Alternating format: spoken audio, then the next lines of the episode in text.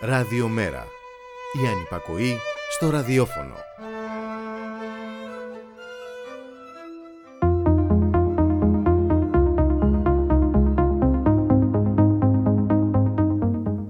Συμπολίτες μου, οι φάρσες μπορεί να είναι ωραίες και ανέμακτες μεταξύ φίλων, όταν όμως κακοποιούν τη λογική και την επιβίωση μιας κοινωνίας, μόνο αντανακλαστικά αντίδρασης μπορεί να προκαλέσουν.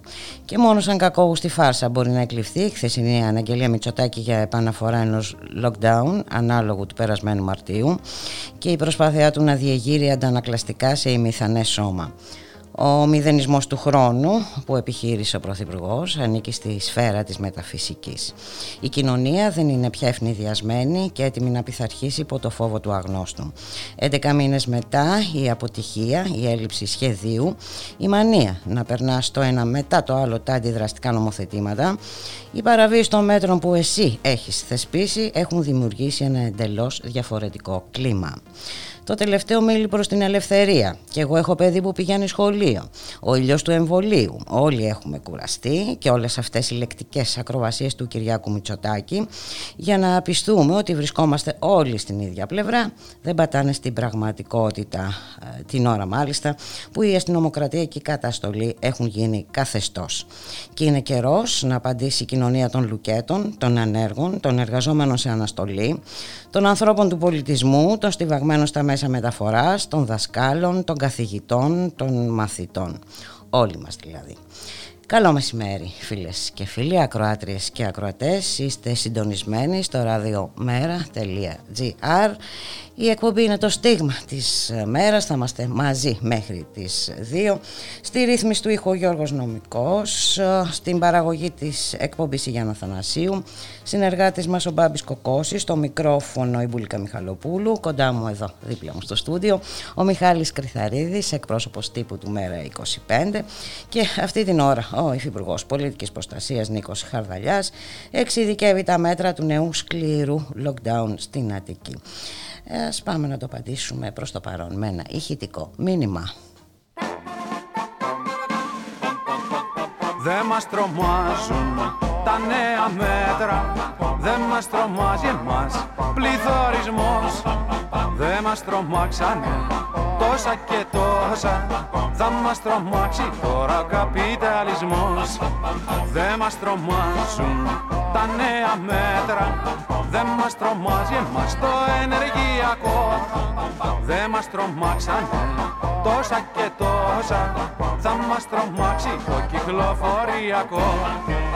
Εδώ μας κλείνουν τώρα μέσα από τις 2 και το δεχτήκαμε στα σιωπηλά. Και κι αν μας βάλουν και στα καύσιμα δελτίο, δεν μας φοβίζουν και το ξέρουνε καλά. Δεν μας τρομάζουν τα νέα μέτρα, τα συνηθίζουμε σιγά σιγά.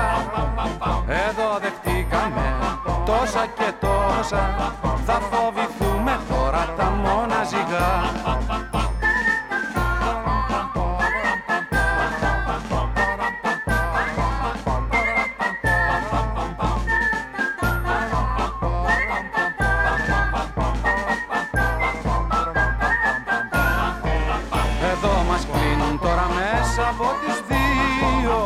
Το δεχτήκαμε στα σιωπηλά. Τι κι αν μας βάλουν και στα καύσιμα δελτίο, δεν μας φοβίζουν και το ξέρουνε καλά. Δεν μας τρομάζουν τα νέα ωράρια, σιγά σιγά τα συνηθίζουμε κι αυτά. Εδώ γινήκανε τόσα και τόσα, κι όμως εμάς δεν μας τρομάξαν αρκετά.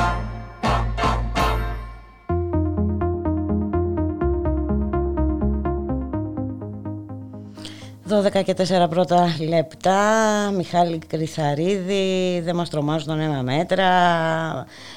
Τι άλλο να μας τρομάξει πια? Νομίζω ότι όλη η πραγματικότητα είναι τόσο τρομακτική που το μόνο που απομένει πλέον είναι να αντιδράσουμε. Έτσι ακριβώς, κλείνουμε πλέον σχεδόν ένα χρόνο έτσι, με όλη αυτή την κατάσταση. Ακούμε διαρκώς από τον λαλίστατο κύριο Πρωθυπουργό, έτσι, με αυτά τα ωραία διαγγέλματα που είπες και εσύ με τους συμπολίτες μου και όλο αυτό το γνωστό πλέον αφήγημα, να ανακούμε για το τέλος, για τον επίλογο, για το τελευταίο μίλι, για τις τελευταίες κρίσιμες εβδομάδες, τους τελευταίους κρίσιμους μήνες και το καθεξής. Και έχουμε διαρκώς αυτή την κατάσταση. Και μάλιστα κιόλας, Μπουλίκα, τώρα πλέον έχουμε και μια κατάσταση η οποία είναι και τελείως απροκάλυπτη. Δηλαδή, χθες βγήκε το πρωί ο Υπουργός Υγείας, ο κύριος Κικίλιας. Mm-hmm. Πέταξε έτσι ένα πυροτέχνημα ακριβώς, τηλεοπτικά, όπως πλέον συνηθίζουν να κάνουν. Έπειτα συνεδρίασε πρώτα το Μαξίμου, παρουσία του Πρωθυπουργού, εισηγήθηκαν ουσιαστικά στην Επιτροπή των Ειδικών και η Επιτροπή των Ειδικών ουσιαστικά μετά επικύρωσε την προηλημένη ουσιαστικά πολιτική απόφαση. Δυστυχώς μοιάζει σαν να είναι παρακολούθημα αυτή η περιβόητη Επιτροπή των αποφάσεων των κυβερνητικών. Ακριβώς. Και μοιάζει σαν να έχει εργαλειοποιηθεί πλήρως, να μην υπάρχει ουσιαστικά καμία, αν θέλεις, πραγματική επιστημοσύνη, αλλά ουσιαστικά πρόκειται για ένα ακόμα κέντρο πολιτικών αποφάσεων, έτσι, ένα ακόμα, όπως είπες και εσύ, παρακολούθημα της κυβερνητικής πολιτικής και του κυβερνητικού αφηγήματος, το οποίο απλώς έτσι επισφραγίζει και νομιμοποιεί κατά κάποιο τρόπο στην κοινή γνώμη, προσπαθεί, εν πάση περιπτώσει, γιατί πλέον και η κοινή γνώμη αντιστέκεται στεναρά σε όλη αυτή την κακοποίηση τόσο της λογικής όσο και την διαρκή αυτή πραγματικά διολίστηση σε έναν παραλογισμό, ο οποίος από τη μία δεν έχει τίποτα όσον αφορά την ενίσχυση, έτσι, του Εθνικού Συστήματος Υγείας, δεν έχει τίποτα να δείξει όσον αφορά τα μέσα μεταφοράς, δεν έχει τίποτα να πει για τους χώρους εργασίας. Εκεί δεν βλέπουμε να διαρρέεται. Δεν είπε τίποτα, ούτε και χθες. Έτσι ακριβώς. Εκεί δεν βλέπουμε να διαρρέεται τίποτα, να ανακοινώνεται το παραμικρό. Κανένα διάγγελμα, καμία εισήγηση, καμία διαρροή, καμία προσφώνηση, καμία αποφώνηση, τίποτα απολύτως. Το μόνο το οποίο βλέπουμε διαρκώς είναι κατασταλτικά μέτρα κατόπιν εορτής, τα οποία έχουν και έναν μη σχεδιασμό, μια πλήρη αποτυχία και ανεπάρκεια, και τα οποία δεν οδηγούν και πουθενά εν τέλει. Δηλαδή, βγήκε το πρωί, άκου, ας πούμε, τον κύριο Καπραβέλο, τον έχετε βγάλει και εδώ αρκετές φορές, και έλεγες το πρωί σε μια πρωινή εκπομπή ότι προφανώς όταν η Αττική έχει αυτή τη στιγμή 250 μεθ για ένα πληθυσμό 5-6 εκατομμυρίων, είναι δεδομένο ότι αργά ή γρήγορα θα οδηγούσε μια τέτοια κατάσταση. Όταν ακόμα και τώρα, έχουμε κλείσει σχεδόν ένα χρόνο, δεν έχει ενισχυθεί πραγματικά το Εθνικό Σύστημα Υγείας, δεν έχει γίνει μία, όχι παραπάνω, μία έστω πρόσληψη μόνιμου, όχι επικουρικού ή συμβασιούχου και το καθεξής γιατρού.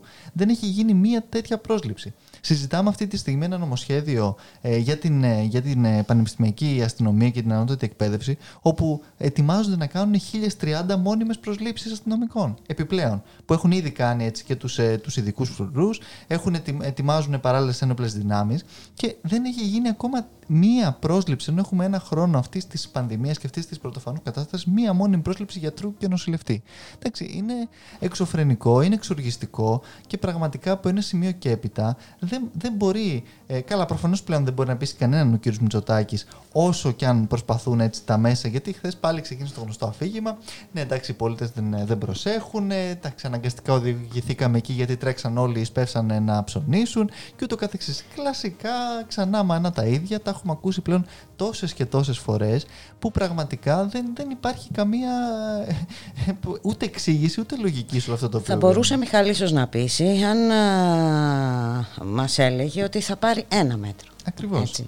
Αν μας έλεγε ότι θα αυξηθούν τα δρομολόγια στα μέσα μεταφοράς, αν μας έλεγε ότι θα γίνονται περισσότερα τεστ, αν μας έλεγε ότι αυτό που είπες εσύ, θα προσλάβει γιατρούς, γιατί υπάρχουν και μεθ που δεν λειτουργούν, γιατί δεν υπάρχει εξειδικευμένο προσωπικό. Και όμως δεν βρήκε τίποτα από όλα αυτά να μας πει, μόνο εντάξει, γενικώς και ορίστος, πάμε προς το τέλος και τα λοιπά και τα λοιπά. όλα αυτά τα γνωστά αυτά. Ποτέ πραγματικά, όπως είπες και εσύ τώρα, δεν έχουμε ακούσει ένα διάγγελμα του Πρωθυπουργού να μας πει για αυτά, για το τι θα κάνει για μία σειρά από ζητήματα στα οποία δεν έχει ενεργήσει και δεν έχει δράσει. Και μάλιστα το ζήτημα είναι ότι αυτή η κατάσταση, έτσι, δεν, ακόμα και με τον εμβολιασμό που βλέπουμε και πώς προχωράει και το καθεξής, δεν είναι ότι θα σταματήσει εντελώς και θα τελειώσει. Γιατί υπάρχει και το άλλο φύγημα, το ότι και μετά θα τις κάνουμε τις ΜΕΘ. Καλά, καταρχάς στην ελληνική πραγματικότητα, έτσι, στο χώρο της δημόσιας υγείας, αστυνομικούς τι θα τους κάνουμε. Καλά. Προφανέστατα, αλλά θέλω να σου πω ότι ούτως ή άλλως υπήρχαν τεράστιες ελλείψεις. Έτσι. Υπήρχε ένα εθνικό σύστημα υγείας, το οποίο 10 χρόνια με τα μνημόνια, αλλά και ακόμα και πριν, είχε πραγματικά κατακρεουργηθεί. Δεν είχε μείνει ούτε, έτσι, μια στοιχειώδης υποδομή και σε ΜΕΘ και σε προσωπικό, έτσι, και σε μια σειρά αποστήματα, σε υποδομές. Και αυτό το οποίο μας λέει η κυβέρνηση, εντάξει, και μετά τι θα τις κάνουμε, ας πούμε. Δηλαδή, είναι δυνατόν να συζητάμε κάτι τέτοιο, όταν ακόμα και η πανδημία και οι επιστήμονες και οι ειδικοί, ακόμα και με τον εμβολιασμό, που χθες είδαμε ότι ο πύχης της κυβέρνησης πλέον είναι μέχρι το τέλος της Άνοιξης να έχει εμβολιαστεί ουσιαστικά οι άνθρωποι μεγάλης ηλικίας, οι ευπαθείς ομάδες. Mm-hmm. Δεν είναι τα περιβόητα 7 εκατομμύρια της ανοσίας και το καθεξής. Πάνε αυτά, τελειώσανε. Δεν υπάρχουν καν στα πλάνα και τους σχεδιασμούς, προφανώς, με όλο αυτό το φιάσκο. Αλλά ακόμα και έτσι, τον Οκτώβρη και τον Νοέμβρη, ήδη αρκετοί ειδικοί λένε και προειδοποιούν για ένα τέταρτο κύμα. Οπότε τι θα γίνει πάλι, θα έχουμε αυτό το άνοιξε κλείσει και αυτή τη βεντάλια που μας είπε ο Πρωθυπουργός για τους επόμενους 2 μήνες. Η οποία δεν λειτουργήσε. Εν πάση περιπτώσει, όλο αυτό το νέο αυτό σκληρό lockdown ένα μόνο δείχνει. Έτσι, αποτυχία. Ακριβώς. Για την οποία, ναι, μεν είπε ο Πρωθυπουργός ότι αναλαμβάνει την ευθύνη για να πάει στο lockdown και ότι είναι προσωπική του ουσιαστικά ευθύνη, αλλά από εκεί και έπειτα την αποτυχία για την προηγούμενη φάση και για όλη αυτή την κατάσταση την οποία βιώνουμε, δεν είδαμε καμία ανάληψη τέτοιας ευθύνης. Διότι βλέπουμε διαρκώς μια, έτσι, αναβολή στο μέλλον μιας σειράς αποζητημάτων τα οποία θα πρέπει να έχουν επιληθεί ήδη στο παρελθόν.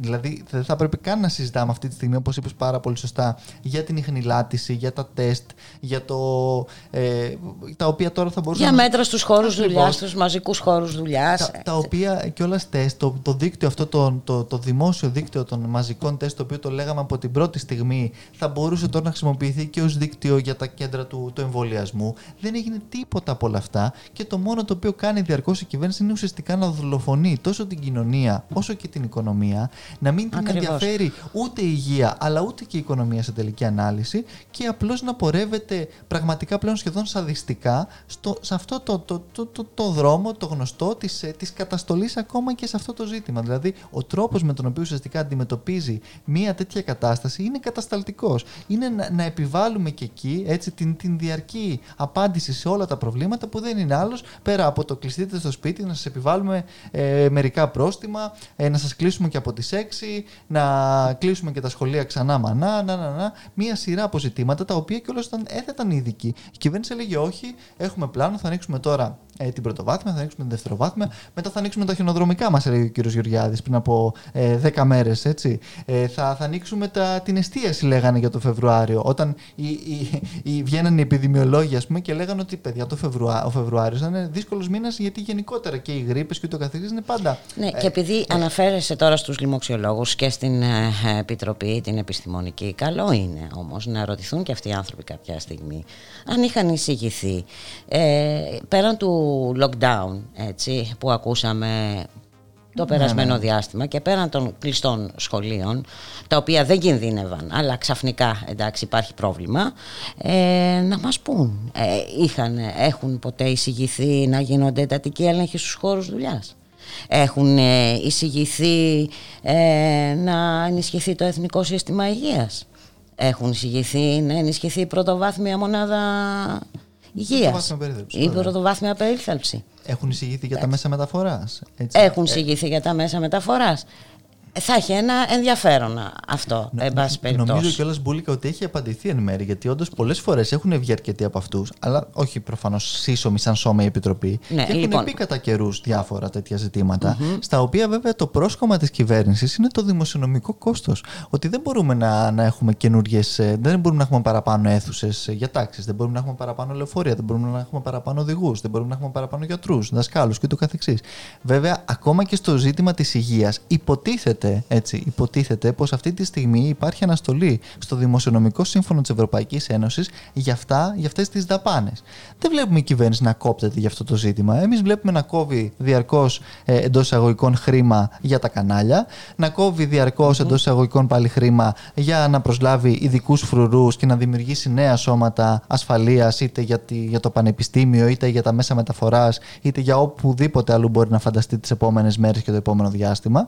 Δεν βλέπουμε καμία τέτοια ευαισθησία, καμία τέτοια ανάγκη, καμία τέτοια προσπάθεια. Το αντίθετο ακριβώς βλέπουμε. Βλέπουμε την προσπάθεια να κερδίσουν ακόμα και από αυτή την κατάσταση οι ιδιωτικές κλινικές, ο ιδιωτικός τομέας υγείας, που ακόμα και αυτό είναι ένα ζήτημα επίσης, Μπούλικα, που έχουμε θέσει μετεπιτάσεως και ξαναθέτουμε και τώρα, αν θέλεις, ότι ακόμα και αυτή τη στιγμή που μιλάμε, η Αττική από τη στιγμή που μπαίνει σε αυτή την κατάσταση, γιατί δεν έχουν επιταχθεί ακόμα οι ιδιωτικές κλινικές της Αττικής, ο ιδιωτικός τομέας υγείας της Αττικής να προστρέξει και να συνδράμει σε όλη αυτή την πρωτοφανή κατάσταση. Ανακοίνωσε ο Ευαγγελισμός, ας πούμε, ότι από σήμερα σταματάει ουσιαστικά μία σειρά από χειρουργία για να αδειάσουν έτσι τα χειρουργικά κρεβάτια και το καθεξής, για να μπορέσει να ανταπεξέλθει στην πανδημία. Ακόμα δηλαδή και στα πέρα από την πανδημία, στα υπόλοιπα, στην οσιρότητα, σε μια σειρά από άλλα ζητήματα, δεν υπάρχει τίποτα, δεν υπάρχει καμία πρόβλεψη για αυτούς τους ανθρώπους. Οι καρκινοπαθείς, όλοι αυτοί πραγματικά για την κυβέρνηση δεν τους απασχολεί καν. Το μόνο που μας ενδιαφέρει είναι μη μας κακολογήσει ο χύψη ουσιαστικά παρατρεχάμενος της ολιγαρχίας, είτε αυτή είναι των κλινικών, είτε αυτή είναι των κολεγίων, είτε είναι των καναλιών, για να μπορέσουν να κάνουν τη δουλίτσα τους. Δεν γίνεται όμως έτσι, γιατί πραγματικά έχουμε φτάσει σε μια κατάσταση όπου είναι το ως εδώ και μη παρέκει. Έτσι ακριβώς. Και τώρα πάμε σε ένα δικό μας άνθρωπο, έτσι σαν σήμερα, 10 Φεβρουαρίου του 1898, γεννήθηκε ο Βέρτολτ Μπρεχτ. Έτσι, μία από τις καλλιτεχνικές προσωπικότητες με τεράστια επίδραση στον 20ο αιώνα.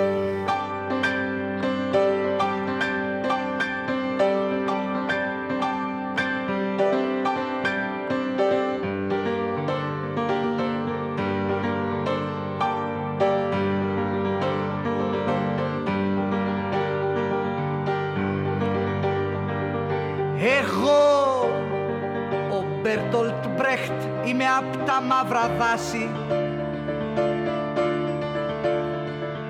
η μάνα μου στις πολιτείες με κουβάλισε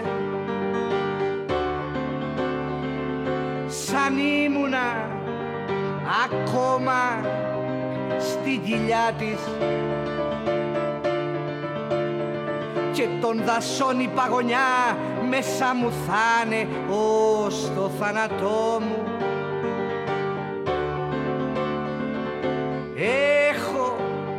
Έχω το σπίτι μου στην πολιτεία της ασφάλτου, φορτωμένος από την αρχή μ' όλα τα μυστήρια του θανάτου, με εφημερίδες, με καπνό και μερακή, καχύποπτος και τεμπέλης και ευχαριστημένος στα στερνά. Φέρομαι φιλικά στους ανθρώπους, φορώ καθώς το συνηθίζουν ένα σκληρό καπέλο. Λέω είναι ζώα που μυρίζουν τελείως ιδιόμορφα. Λέω πάλι, δεν βαριέσαι, έχω κι εγώ την ίδια μυρουδιά. Το πρωί στο γκρίζο χάραμα τα έλατα κατουράνε και τα ζωηφιά τους τα πουλιά αρχίζουν να φωνάζουν. Εκείνη την ώρα αδειάζω το ποτήρι μου στην πόλη, πετάω τα ποτσιγαρό μου και ανήσυχος κοιμάμαι. Από αυτές τις πολιτείες θα απομείνει εκείνος που διάβηκε από μέσα τους. Ο άνεμος δίνει χαρά το σπίτι σε αυτόν που τρώει, τα διάζει. Ξέρουμε ότι είμαστε περαστικοί κι ότι ύστερα από μας τίποτα ταξιόλογο δεν θα έρθει. Ελπίζω στους σεισμούς που μέλλονται για να έρθουν να μην αφήσω τη Βιρτζίνια μου απ' την πίκρα να μου σβήσει. Εγώ, ο Βέρτολτ Μπρεχτ από τα μαύρα δάση, ξερασμένος στις πολιτείες της ασφάλτου, μέσα στη μάνα μου σε πρώιμη εποχή. Εγώ, ο Βέρτολτ Μπρεχτ από τα μαύρα δάση, ξερασμένος στις πολιτείες της ασφάλτου, μέσα στη μάνα μου σε πρώιμη εποχή.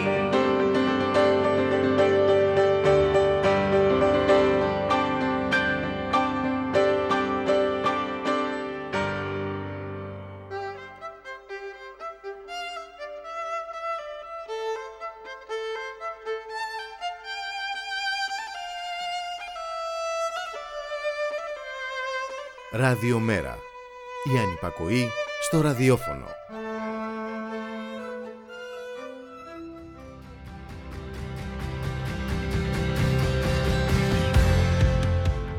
Ελπίζω στους σεισμούς που μέλλονται να έρθουν, ο Μιχάλη. Βέρτολτ Μπρεχτ με την φωνή του αγαπημένου Θανού Μικρούτσικου. Και οι αντιδράσεις έτσι είναι αναπόφευκτες, γιατί η κοινωνία πλήττεται παταχώθεν. Σήμερα έχουμε νέα πανεκπαιδευτικά συλλαλητήρια. Έχουμε στη μία το πανεκπαιδευτικό συλλαλητήριο στα Προπήλαια. Αντίστοιχες κινητοποίησεις οργανώνονται σε άλλες πόλεις, όπως είναι η Θεσσαλονίκη.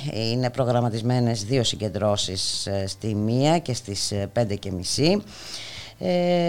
Καλούν όλες οι σύλλογοι, φοιτητικοί σύλλογοι από όλα τα πανεπιστήμια της χώρας, μαθητές, εκπαιδευτικές ομοσπονδίες, σύλλογοι γονέων, έτσι, και έχουμε και στάση εργασίας στο δημόσιο που προκήρυξε η ΑΔΔ από τις 12 το μεσημέρι ως τη λήξη του ωραρίου. Η κυβέρνηση ακάθεκτη, έτσι, αμετακίνητη, είναι αποφασισμένη να περάσει αυτό το νομοσχέδιο. Όπως αντίστοιχα, ωστόσο, και η εκπαιδευτική, πανεπιστημιακή και φοιτητική κοινότητα είναι αμετακίνητη στο να μην εφαρμοστεί ακόμα και αν περάσει αυτό το νομοσχέδιο.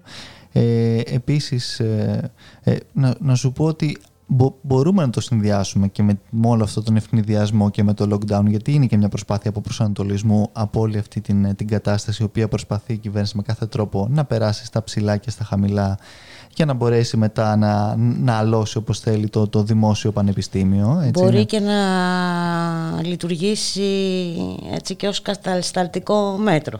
Έτσι, το lockdown, με αφορμή το lockdown.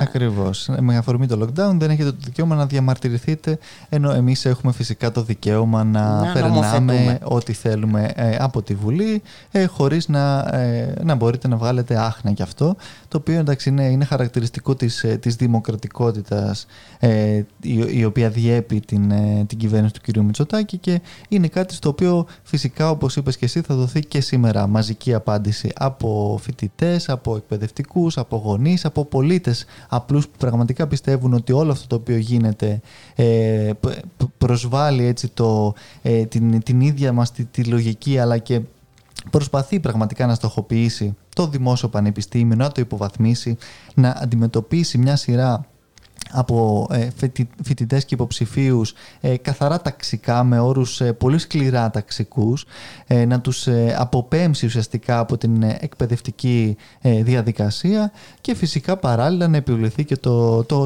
γνωστό δόγμα της καταστολής και του αυταρχισμού και εντός του πανεπιστημιακού χώρου, να δούμε και να βιώσουμε καταστάσεις που μόνο στη Χούντα έχουν συναντηθεί, αν θέλεις, σε αυτή τη χώρα, με την αστυνομία να κόβει βόλτες μέσα στον πανεπιστημιακό χώρο, και παράλληλα να παρακολουθούνται όλες οι κινήσεις εντός και εκτός των αιθουσών με ένα πανοπτικό, έτσι θα λέγαμε. Και όπως είπε και ο Μπρεχτ που τον ακούγαμε πριν, για τους φοιτητές και τους εκπαιδευτικούς που αγωνίζονται, Πραγματικά ένας αγώνας μπορεί να χαθεί, αλλά αυτός ο αγώνας που δεν έχει δοθεί έτσι έχει ήδη χαθεί. Οπότε εμείς θα στηρίξουμε και θα είμαστε έτσι στο πλάι όλων αυτών των κινητοποιήσεων, και από εκεί και έπειτα, ακόμα και να περάσει αυτό το έκτρωμα που καλούμε την κυβέρνηση να το αποσύρει και να μην το ψηφίσει, και τουλάχιστον να το αναβάλει για αυτή τη φάση έτσι, της πανδημίας και όλης αυτής της κατάστασης, ακόμα και σε αυτή τη συνθήκη. Και έπειτα θα συνεχίζουμε να αντιστεκόμαστε στην εφαρμογή αυτού του τόσο αντιδραστικού νόμου, και πιστεύουμε ότι κατά βάση έτσι θα πέσει και θα μείνει στα χαρτιά, διότι δεν θα μπορέσει στην πράξη ούτε η εκπαιδευτική ούτε η φοιτητική κοινότητα να το αποδεχθεί.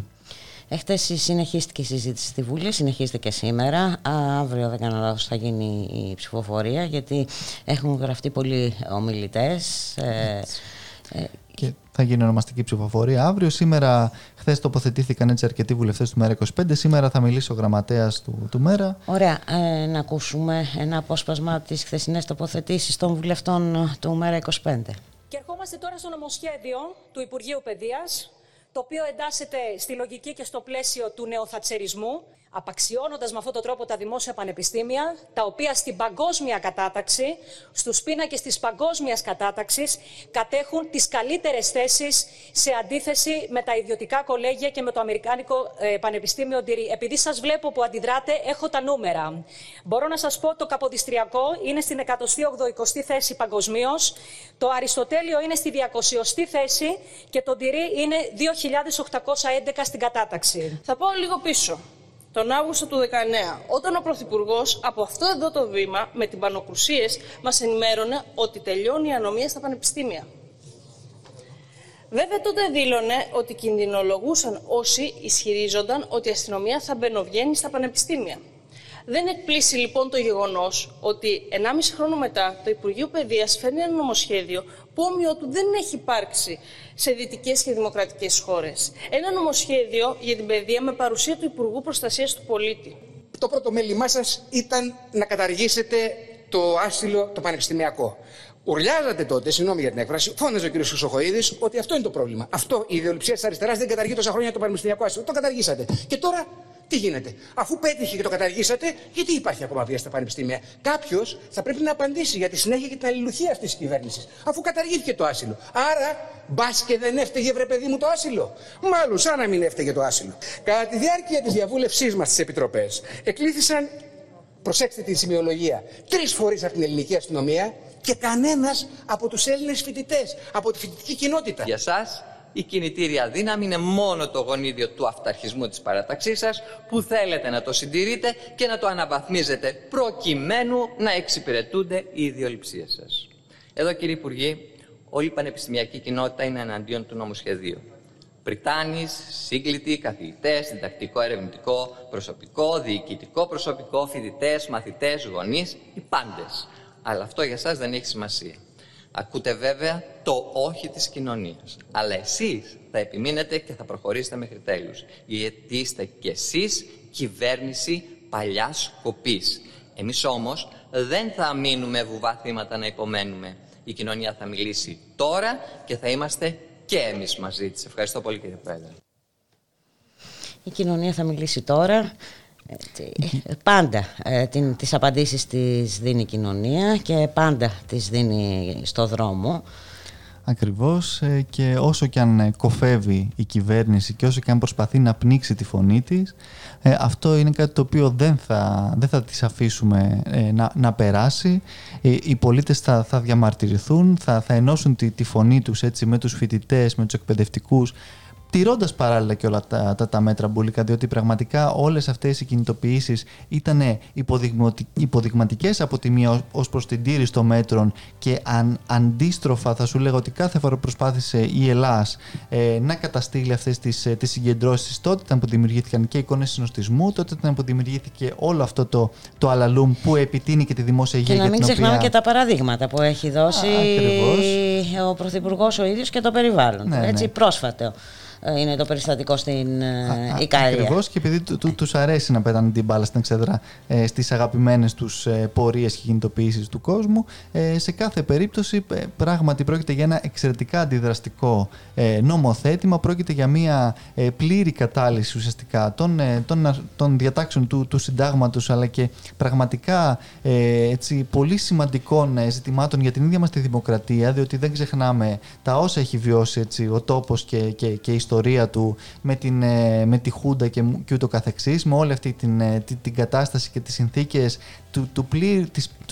του ελέγχου έτσι, της ακαδημαϊκής ελευθερίας, και όλη αυτή η προσπάθεια ουσιαστικά να αλώσει το δημόσιο χώρο και το δημόσιο πανεπιστήμιο, η αγοραία λογική από τη μία και από την άλλη να πνιγούν εντός αυτού οποιασδήποτε επικίνδυνες γνώσεις και σκέψεις για αυτό που ονομάζουμε έτσι κυρίαρχο αφήγημα και ουσιαστικά για το σύστημα, είτε αυτό είναι εγχώριο είτε αυτό είναι ευρωπαϊκό, βλέπε τρόικες, είτε αυτό είναι και παγκόσμιο, το οποίο φυσικά δεν θέλει καμία έτσι, πώς να το πω, διαφορετική και εναλλακτική σκέψη πάνω σε αυτά τα οποία προσπαθεί να επιβάλλει και σε ένα δόγμα το οποίο κάθε άλλο παρά χωράει, αν θέλεις, τα όνειρα και τις προσδοκίες μας για μια ζωή στην οποία δεν θα είμαστε απλώς έτσι, τα πιόνια μιας εξουσίας, η οποία από τη μία θα μας κλείνει στο σπίτι, από την άλλη δεν θα κάνει τίποτα για μια σειρά αποζητήματα και από την τρίτη θα επιβάλλει κιόλας με το έτσι θέλω και με το αποφασίζομαι και διατάζομαι μια σειρά απορριθμίσεις, οι οποίες ωστόσο είναι εξαιρετικά καθοριστικές για το μέλλον έτσι, αυτής της χώρας, για τον τρόπο με τον οποίο ζουν οι πολίτες και τον τρόπο με τον οποίο αναπτύσσονται, αν θέλεις, οι επόμενες γενιές, και δεν θα αφήσουμε σε καμία περίπτωση κάτι τέτοιο να περάσει στα ψηλά και στα μαλακά. Θα είμαστε και σήμερα έξω με τους φοιτητές, θα είμαστε στο δρόμο κάθε φορά που χρειάζεται. Έτσι. Και να μην ξεχνάμε, δεν έχουν μόνο σήμερα φοιτητές κινητοποιήσεις, έχουμε και κινητοποιήσεις στον χώρο της εστίασης. Οι οποίοι σήμερα, να σου πω, ότι παραδίδουν συμβολικά τα κλειδιά τους σε μια σειρά από πλατείες στον κύριο Γεωργιάδη, για όλη αυτή την τυχιδεότητα και την αλαζονία με την οποία τρέφεται η εξουσία και παράλληλα αντιμετωπίζει τους ανθρώπους οι οποίοι χυμάζονται εκεί έξω. Και ακριβώς γι' αυτό το λόγο, επειδή η απάντηση σε κάθε ανάγκη της κυβέρνησης είναι είτε η ηρωνία, είτε η χλέβη, είτε η καταστολή, θα πρέπει να είναι μαζικές και δυναμικές οι απαντήσεις της κοινωνίας, ούτως ώστε να μην αφήνει τίποτα από όλα αυτά να περνάει έτσι απλά, διότι μπαίνουμε σε μια κανονικότητα η οποία κάθε άλλο παρά κανονική εντός πολλών εισαγωγικών είναι, και κάθε άλλο παρά έτσι ευνοϊκή για τους πολλούς. Είναι μια κανονικότητα που ευνοεί πολύ συγκεκριμένους και λίγους, οι οποίοι διαρκώς βρίσκουν ευκαιρίες, όπως και σε αυτή την κρίση έτσι, με την πανδημία, για να μπορέσουν να περάσουν τα δικά τους, να συνεχίζουν να κερδίζουν από τις προσόδους όλης αυτής της κατάστασης και να περνάνε διαρκώς τη ζημιά έτσι, στη μεγάλη πλειοψηφία της κοινωνίας. Μιχάλη, θα σε αποχαιρετήσουμε με έναν ακόμη αγαπημένο. Εντάξει, σαν σήμερα το 1975 έφυγε από τη ζωή ο Νίκος Καβαδίας, ο ποιητής των μακρισμένων ταξιδιών και των γαλάζιων πόντων.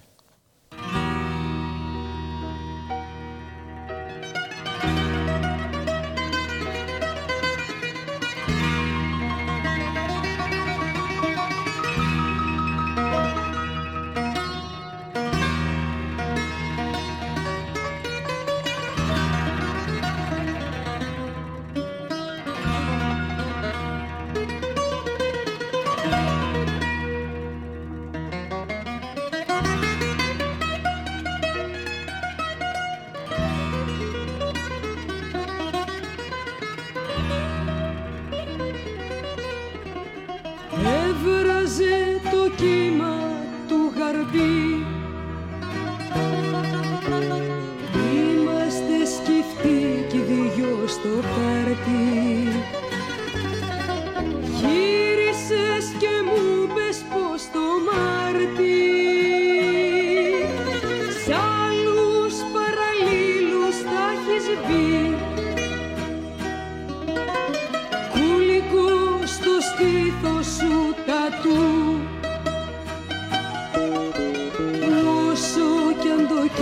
Δεν λέει να σβήσει. Είπαν πως την είχες αγαπήσει σε μια κρίση μαύρου πυρετού. Βάρδια πλαισικάβο φαλακρό κι ο σταυρός του νότου με τα αστεράλια.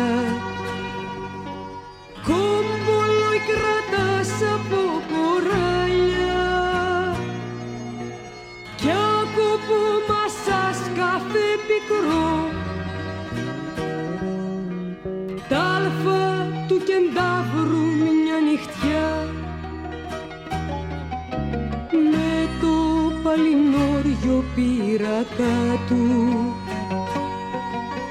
μου πες με φωνή έτοιμο θανάτου να φοβάσαι τα άστρα του νοτιά.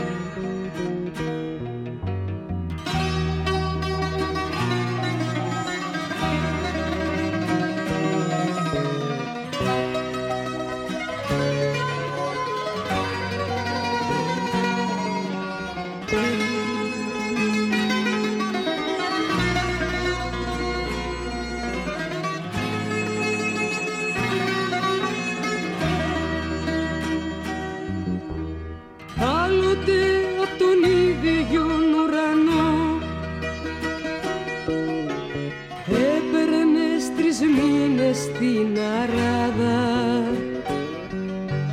με του καπετάνιου τη μηγάδα μάθημα πορείας νυχτερινό σ' ένα μαγαζί του Νοζιβί. Πήρε στο μαχαίρι δυο σελήνια.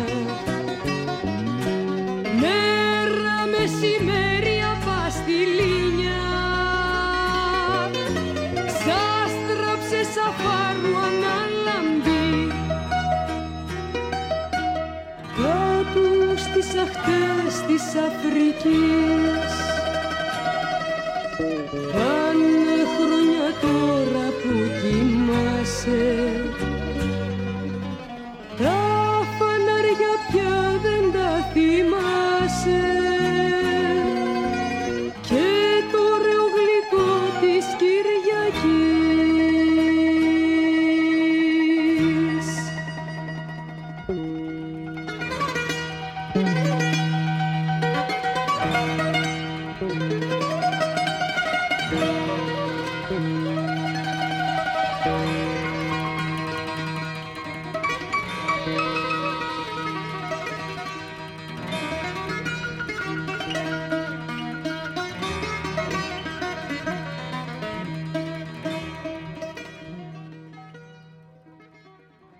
Λοιπόν, είμαι έτοιμος. Σε ακούω. Κάνε την ερώτησή σου με βίντεο στο Γιάννη Βαρουφάκη και εκείνος θα σου απαντήσει. Δες τον τρόπο στο mera25.gr και στα social media του Μέρα25.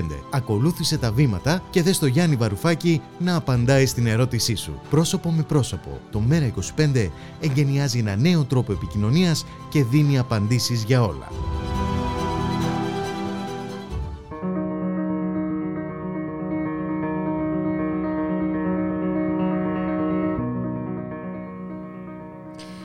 Επαναφορά στην πραγματικότητα, η ώρα είναι 12:38 πρώτα λεπτά. Μετά την ποίηση έρχεται ο Μπάμπης Κοκκώσης στο στούντιο.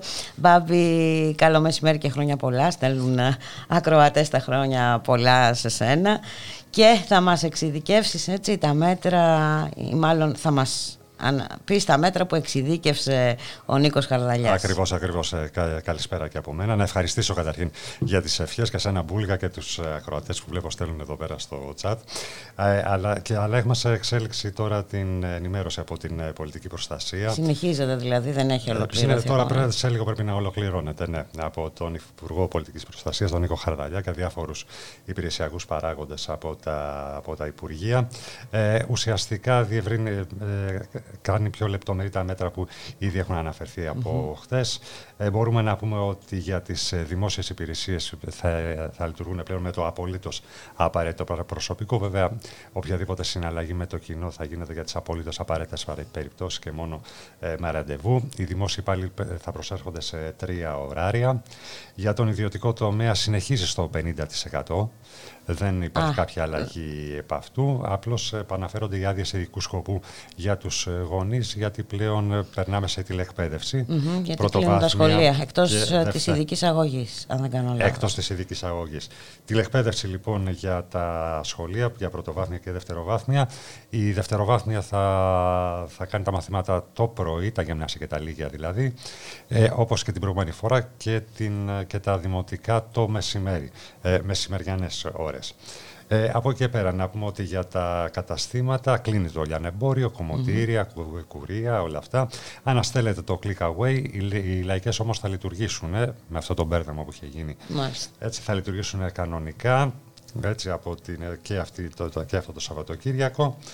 Για τις μετακινήσεις να πούμε ότι στο 65% θα επιτρέπεται πληρότητα στα μέσα μαζικής μεταφοράς.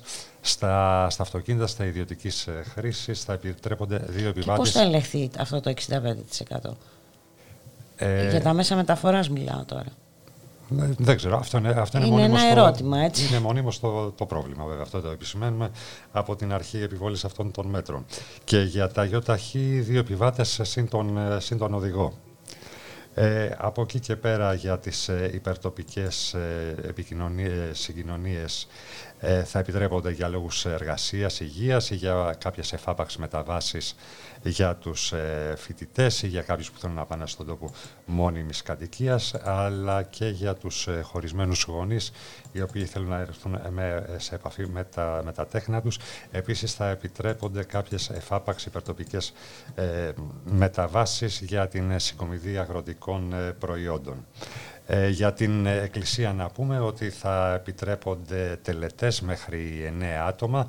Από και πέρα όλες οι λειτουργίες θα γίνονται μόνο με την παρουσία ιερέα και του απαραίτητου προσωπικού μέσα στον λατρευτικό χώρο. Αυτά σε γενικές γραμμές. Να πούμε ότι αυτά τα μέτρα έτσι θα ισχύσουν από αύριο. Μέχρι και τις 28 Φεβρουαρίου. 28 βέβαια. Και μην ξεχνάμε 9 με 5 καθημερινά, από 9 το βράδυ μέχρι τις 5 το πρωί έχουμε απαγόρευση κυκλοφορίας, και αυτό τα Σαββατοκύριακα από τις 6 το απόγευμα μέχρι τις 5 το πρωί. Επίσης σημαντικό ίσως να σημειώσουμε ότι οι διαδημοτικές μεταβάσεις δεν απαγορεύονται. Τελικά επειδή είχε ακουστεί ότι ενδεχομένως να υπήρχε κάποιο τέτοιο μέτρο, δεν θα απαγορεύονται, οπότε θα μπορεί κάποιος να πάει σε κάποιον κοντινό δήμο να αθληθεί, να ασκηθεί, να κάνει μία βόλτα. Και βέβαια πάντα υπό την αίρεση των διαφόρων εξελίξεων που μπορεί να υπάρχουν, είμαστε στη διαδικασία του γνωστού ακορντεόν. Μάλιστα. Να σε ευχαριστήσουμε πολύ, Μπάμπη. Για οτιδήποτε νεότερο εδώ είμαστε. Εδώ είμαστε και θα τα ξαναπούμε. Ξέρω πως θα έρθει και δεν θα είμαι όπως είμαι. Να τον δεχτώ με το καλύτερο παλτό μου. Μήτες κειμένο στις σελίδες κάποιου τόμου. Εκεί που υψώνομαι να μάθω ότι είμαι. Δεν θα προσεύχομαι σε σύμπαν που θα πόνει. Δεν θα ρωτήσω αν εδώς που το κεντρί σου γόνιος δεν θα είναι να μου πει σηκώ και δίσου. Καιρός να ζήσουμε παιδί μου ξημερώνει. Θα έρθει την ώρα που σπαράσετε το φως μου και κλιπαρώ φανατικά λίγη γαλήνη. Θα έρθει σαν πύρινο παράγγελμα που λύνει όρους ζωής και την αυρή χαρά του κόσμου. Δεν θα μαζεύει ουρανό για να με πλύνει, δεν θα κρατά βασιλικό η φύλλα δυος μου. Θα έρθει την ώρα που σπαράσετε το φως μου. Θα έρθει την ώρα που σπαράσετε το φως μου. Θα έρθει την ώρα που σπαράσετε το φως μου. Θα έρθει την ώρα που σπαράσετε το φως μου. Θα έρθει την ώρα που σπαράσετε το φως μου. Θα έρθει την ώρα που σπαράσετε το φως μου. Θα έρθει την ώρα που σπαράσετε το φως μου.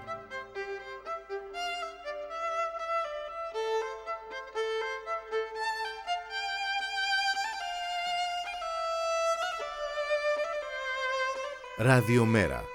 Η ανυπακοή στο ραδιόφωνο.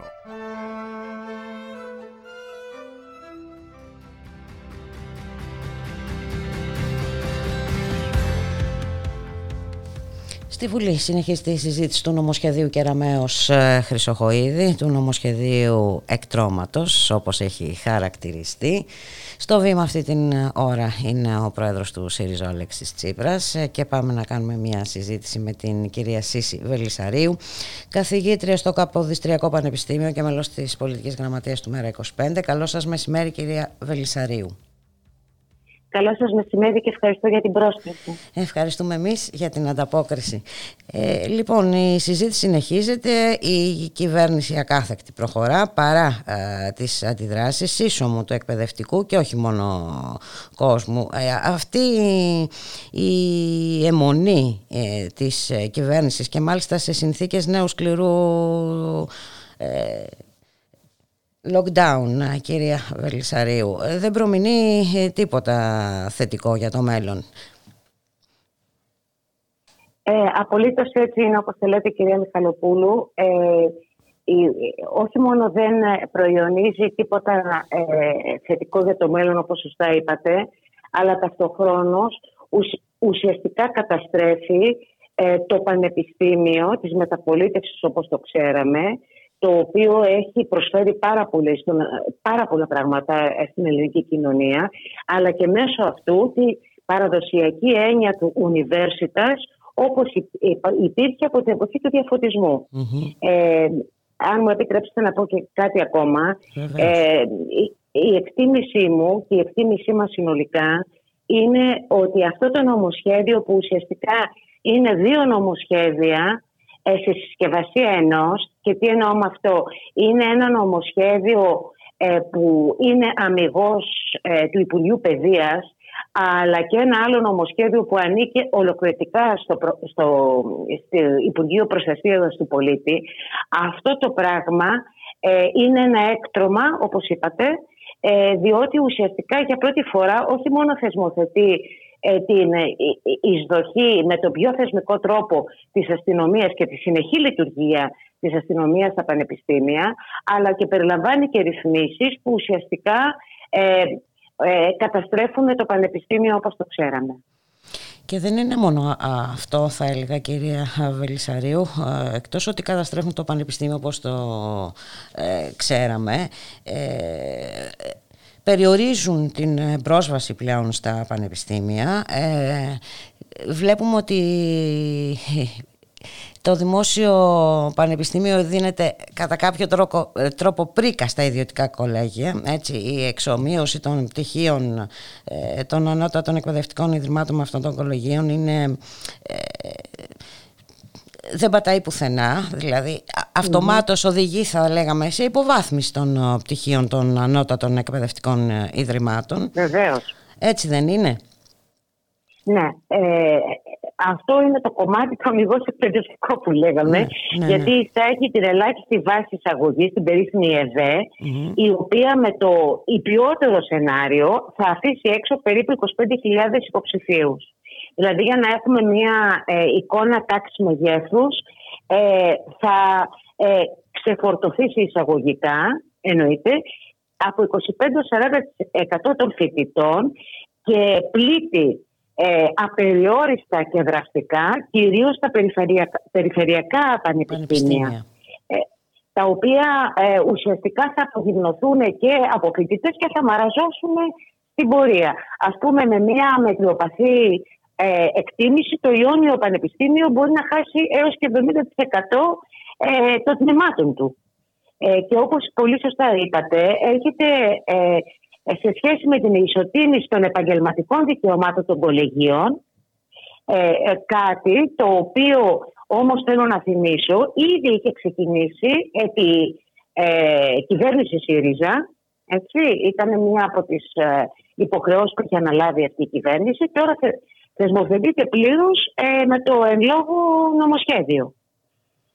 Και αυτό, όπως καταλαβαίνουμε, αν σκεφτούμε μάλιστα ότι τα περίφημα αυτά κολέγια όχι μόνο θα επιβαρύνουν τρομακτικά οικονομικά τις οικογένειες των υποψηφίων, γιατί όλοι ξέρουμε ότι στην Ελλάδα πόσο εκτιμάμε την αξία της παιδείας ακόμη και τώρα. Οι οικογένειες κάνουν τα πάντα για να φοιτήσουν τα παιδιά τους στο πανεπιστήμιο και να έχουν πτυχίο. Όλα αυτά τα παιδιά που θα μείνουν έξω θα διοχετευτούν στα κολέγια, όπως ήδη επισημάνατε. Για όσους μπορούν, έτσι. Για όσους μπορούν, κυρία Βελισσαρίου. Βεβαίως. Και να πω όμως κάτι για τα κολέγια. Για παράδειγμα, επειδή υπάρχει μια συστηματική εκστρατεία αμαύρωσης του Δημόσιου Πανεπιστημίου που ανάγεται σε 25 χρόνια τώρα, με μουμουέ και ειδικά εφημερίδες που είναι ναυαρχίδες σε αυτή την αμαύρωση. Να πω ότι το ΕΚΠΑ, το Πανεπιστήμιο που έχω την τιμή να υπηρετώ, πριν από μία εβδομάδα αναδείχθηκε στην 180η,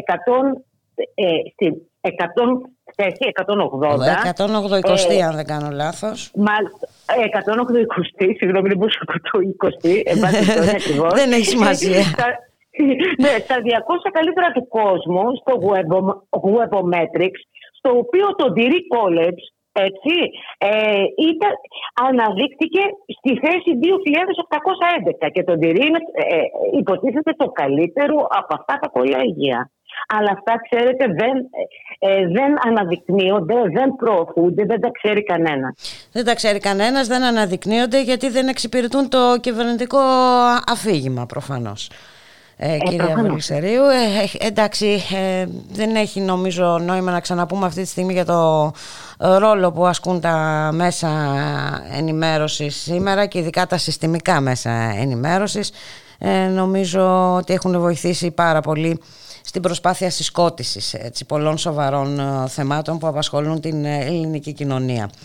Τώρα, εκτός από όλα αυτά, αυτό το νομοσχέδιο και αυτή η αλληγορία της κυβέρνησης και το περιβόητο ακορντεόν και σε σχέση με τα σχολεία, δημιουργεί και υποψηφίους πολλών ταχυτήτων, έτσι, υποψηφίους για τις φετινές πανελλαδικές εξετάσεις. Δηλαδή δεν εκκινούν όλοι από την ίδια αφετηρία, κυρία Βελισσαρίου. Βεβαίως. Υπάρχει ένα ταξικό κοφτήρι. Ακριβώς. Είναι εντελώς ταξικό. Δηλαδή, πρόκειται, νομίζω, ότι είναι ο ορισμός του ταξικού νομοσχεδίου, αυτό το νομοσχέδιο. Βεβαίως. Και έχει επίσης, αν μου επιτρέπετε να προσθέσω, έχει μια τεράστια ιδεολογικοπολιτική σημασία για την κυβέρνηση της Νέας Δημοκρατίας, διότι ουσιαστικά είναι η εκδίκηση της δεξιάς ως προς αυτό που ο Άδωνης Γεωργιάδης έχει επισημάνει ως η ιδεολογική ηγεμονία της αριστεράς από τη μεταπολίτευση και μετά. Μάλιστα. Είναι πολύ σημαντικό να το δούμε αυτό. Ναι, πρόκειται μια αιμονική ιδεολειψία, θα λέγαμε, και δεν είναι καθόλου τυχαίο ότι χθες η κυβέρνηση ανέθεσε στον γνωστό ακροδεξιό βουλευτή της Νέας Δημοκρατίας, έτσι γνωστός, στον Θανάση τον Πλεύρη, να υπερασπιστεί τη συνταγματικότητα του νομοσχεδίου. Το οποίο έχει βρήθη αντισυνταγματικών ρυθμίσεων για τις οποίες εγείρει το θέμα και το Μέρα συνολικά, μέσα από μια πάρα πολύ λεπτομεριακή δουλειά που έχει γίνει. Απλώς θα σας επισημάνω μόνο ένα που είναι κατά τη γνώμη μου πολύ σημαντικό, είναι η λειτουργία του Κέντρου Ελέγχου και Λήψης Σημάτων και Εικόνων, που εγκαθίσταται πια μέσα στο Πανεπιστήμιο, που παραβιάζει προφανώς το άρθρο 9 του Συντάγματος περί προστασίας προσωπικών δεδομένων και πλήστα άλλα. Και μάλιστα και η Επιστημονική Υπηρεσία της Βουλής, αν δεν κάνω λάθος, εντοπίζει ασάφειες στο νομοσχέδιο. Είναι προφανέστατα. Θέματα έχει θέση και η Αρχή Προστασίας Δεδομένων Προσωπικού Χαρακτήρα. Βεβαίως, αλλά νομίζω εγώ ότι μπροστά στο πάθος το ιδεολογικοπολιτικό της δεξιάς να αντεπιτεθεί και να γράψει την ιστορία με ένα καινούργιο τύπου πανεπιστήμιο, αυτά οχρεούν πραγματικά και δεν είναι τυχαίο ότι το φέρνει σε συνθήκες πανδημίας. Διότι θα μπορούσε θαυμάσια, αν ήταν εντάξει η κυβέρνηση, στοιχειοδός, ας πούμε κοινοβουλευτικά εντάξει εννοώ, έτσι, ως θεσμός που είναι, να αφήσει να περάσει η πανδημία, γιατί ξέρετε οι συνθήκες, αντιλαμβάνεστε κι εσείς οι ίδια που δουλεύουμε και σε εισαγωγικά διδάσκουμε με τηλεκπαίδευση, που είναι ένα άλλο μεγάλο θέμα. Ναι, είναι άλλο μεγάλο θέμα, γιατί έχω και εγώ δύο παιδιά στα πανεπιστήμια και το βιώνω καθημερινά. Έτσι. Τα πανεπιστήμια κλειστά και εντάξει, ειδικά για σχολές που χρειάζονται και εργαστήρια. Έχουμε προσπαθήσει να καλύψουμε αυτό ως πανεπιστήμιο, μιλάω, με κάθε δυνατό τρόπο, αλλά ουσιαστικά είναι περίπου αδύνατον. Είναι αδύνατον. Πρέπει να σκεφτούμε, κυρία Μιχαλοπούλου, ότι υπάρχουν παιδιά που μπήκαν πέρσι, ήταν πρωτοετής πέρσι, και για ένα ολόκληρο χρόνο οι μόνοι πανεπιστήμιοι που γνωρίζουν είναι το πανεπιστήμιο της κάμερας. Μάλιστα. Δεν έχουν μπει σε αίθουσες. Δηλαδή το πανεπιστήμιο δεν λειτουργεί σε κοινωνικός χώρος, που κυρίως είναι, γιατί πέρα από... ξέρουμε όλοι όσοι περάσουν τα πανεπιστήμια. Εκεί είναι προφανές ότι πέρα από την εκπαιδευτική και την ακαδημαϊκή λειτουργία του, έχει για τις νέες γενιές ένα τεράστιο ψυχολογικό ρόλο κοινωνικοποίησης των νέων ανθρώπων σε ένα περιβάλλον που βρίσκονται με το άλλο φίλο, μιλάνε μεταξύ τους, γίνονται φίλοι, παίρνουν ένα καφέ. Έτσι ακριβώς. Δεν αντικαθίσταται με τίποτα αυτή η επικοινωνία. Δεν μπορεί να αντικατασταθεί. Και σε αυτά ακριβώς τα κλειστά πανεπιστήμια θέλει να βάλει την αστυνομία η κυβέρνηση. Ναι, γιατί είναι στο καθίδι το κεφάλι, αν επιτρέπετε την έκφραση. Τώρα που δεν υπάρχει άνθρωπος, δεν θα υπάρχουν αντιδράσεις. Εντάξει παιδιά, δίνουμε ευρώ για αυτό το μέτρο όταν αυτό είναι... Μπορείτε να μετακινηθείτε λίγο, γιατί δεν σας ακούμε και τόσο καλά. Σας ακούμε με διακοπές. Όχι, εγώ κουνιέμαι από το πάθος μάλλον.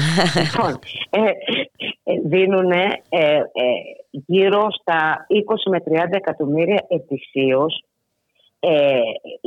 για να προσληφθεί αυτό το σώμα αστυνομικών, ενώ η συνολική χρηματοδότηση των πανεπιστημίων είναι μόνο 91,6 εκατομμύρια. Μάλιστα. Με αυτά τα 20 και 30 εκατομμύρια θα μπορούσαμε να είχαμε πάρει διδάσκοντες, γιατί, κυρία Μιχαλοπούλου, έχουμε μείνει τρεις και ο κούκος. Αφιπηρετούν οι συνάδελφοι και μόλις φέτος μας δώσαν κάποιες θέσεις και προσπαθούν με μπαλώματα να αντικαταστήσουν το διδακτικό και ερευνητικό προσωπικό. Μας λείπουν οι φύλακες. Δηλαδή, ουσιαστικά... Τραγικές ελλείψεις, ναι. Ναι, και το θέμα της προστασίας της φύλαξης των πανεπιστημίων, κανένας δεν έχει πει ότι δεν χρειάζεται. προφανώς χρειάζεται φύλαξη. Αλλά όχι με αυτές τις συνθήκες και με την αστυνομία. Κάποια χρήματα θα μπορούσαν να δοθούν να προσλάβουμε φύλακες, αυτούς που ο Μητσοτάκης τότε, νομίζω το 12 ή 13, είχε απολύσει στο Πολυτεχνείο και στο ΕΚΠΑ, χαρακτηρίζοντας τους διοικητικούς και τους φύλακες λίπος. Μάλιστα. Ναι. Είναι ενδεικτικό και αυτό και το θέμα τώρα είναι πώς το αντιμετωπίζουμε, το θέμα είναι να σταθούμε απέναντι, ούτως ώστε αυτό το νομοσχέδιο να μείνει στα χαρτιά. Αυτές θα πρέπει να είναι οι επόμενες κινήσεις, κύριε Βελισσαρίου. Συμφωνώ απολύτως. Να σας ευχαριστήσουμε πάρα πολύ. Θέλετε να προσθέσετε κάτι άλλο? Όχι, απλώς μισή κουβεντούλα από αυτό που είπατε.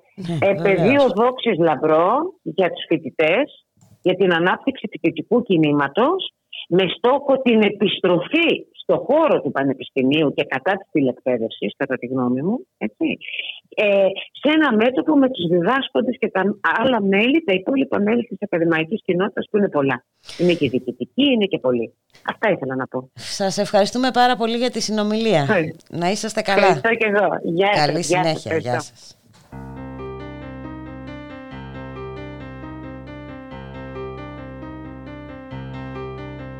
Ξεγέλασες τους ουρανούς με ξορκιά μαύρη φλόγα. Πως η ζωή χαρίζεται χωρίς να ανατραπεί κι όλα τα λόγια των τρελών που ήταν δικά μας λόγια τα μάγεδες με φάρμακα στην ασωτή σιωπή.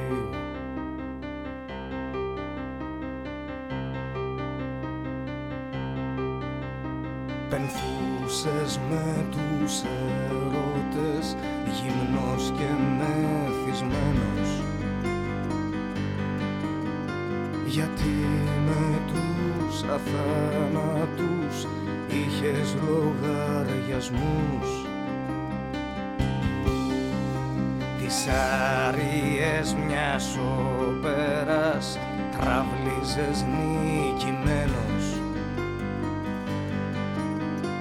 μιας επαρχίας μάθητης μπροστά σε δυο χρησμούς.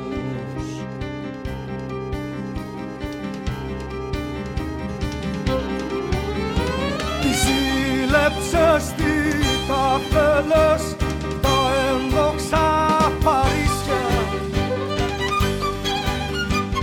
έτσι κι αλλιώς ο κόσμος πια παντού είναι τεκές. Διεκδικούσες θαύματα που δίνουν τα χασίσια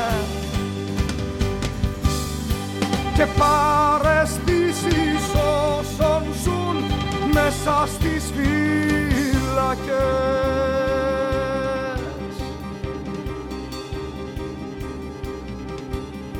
Και μια βραδιά που ντύθηκες ο Αμλέτ της Ελλήνης,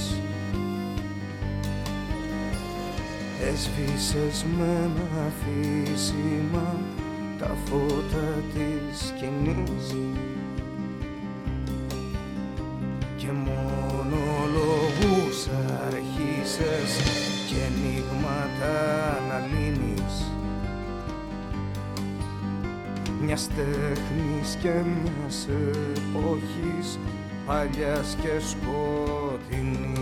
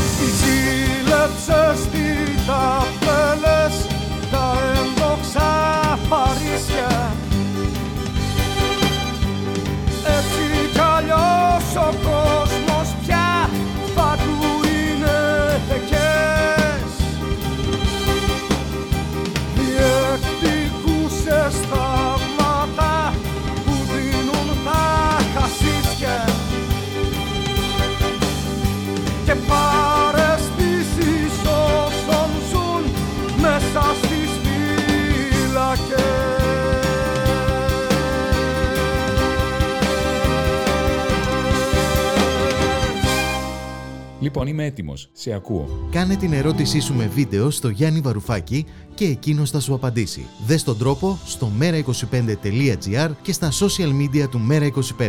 Ακολούθησε τα βήματα και δες τον Γιάννη Βαρουφάκη να απαντάει στην ερώτησή σου. Πρόσωπο με πρόσωπο. Το Μέρα25 εγκαινιάζει ένα νέο τρόπο επικοινωνίας και δίνει απαντήσεις για όλα.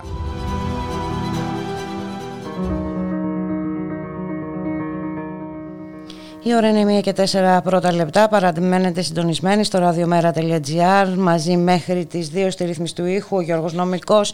Στην παραγωγή της εκπομπής η Γιάννα Θανασίου. Συνεργάτης μας ο Μπάμπης Κοκκώσης. Στο μικρόφωνο η Μπουλίκα Μιχαλοπούλου. Και πάμε αμέσως να καλωσορίσουμε την κυρία Σοφία Σακοράφα, αντιπρόεδρο της Βουλής και βουλευτή του Μέρα 25. Στο Κοινοβούλιο συνεχίζει τη συζήτηση για το νομοσχέδιο Κεραμέως Χρυσοχοΐδη. Καλό σας μεσημέρι, κυρία Σακοράφα. Καλημέρα σας, κυρία Μιχαλοπούλου. Ευχαριστώ πάρα πολύ που με καλέσατε. Εμείς ευχαριστούμε που ανταποκριθήκατε στην πρόσκληση και βλέπουμε ότι η κυβέρνηση δεν ακούει, δεν βλέπει αντιδράσεις, δεν δέχεται διάλογο, δεν δέχεται τίποτα. Είναι αποφασισμένη να περάσει αυτό το νομοσχέδιο έκτρωμα.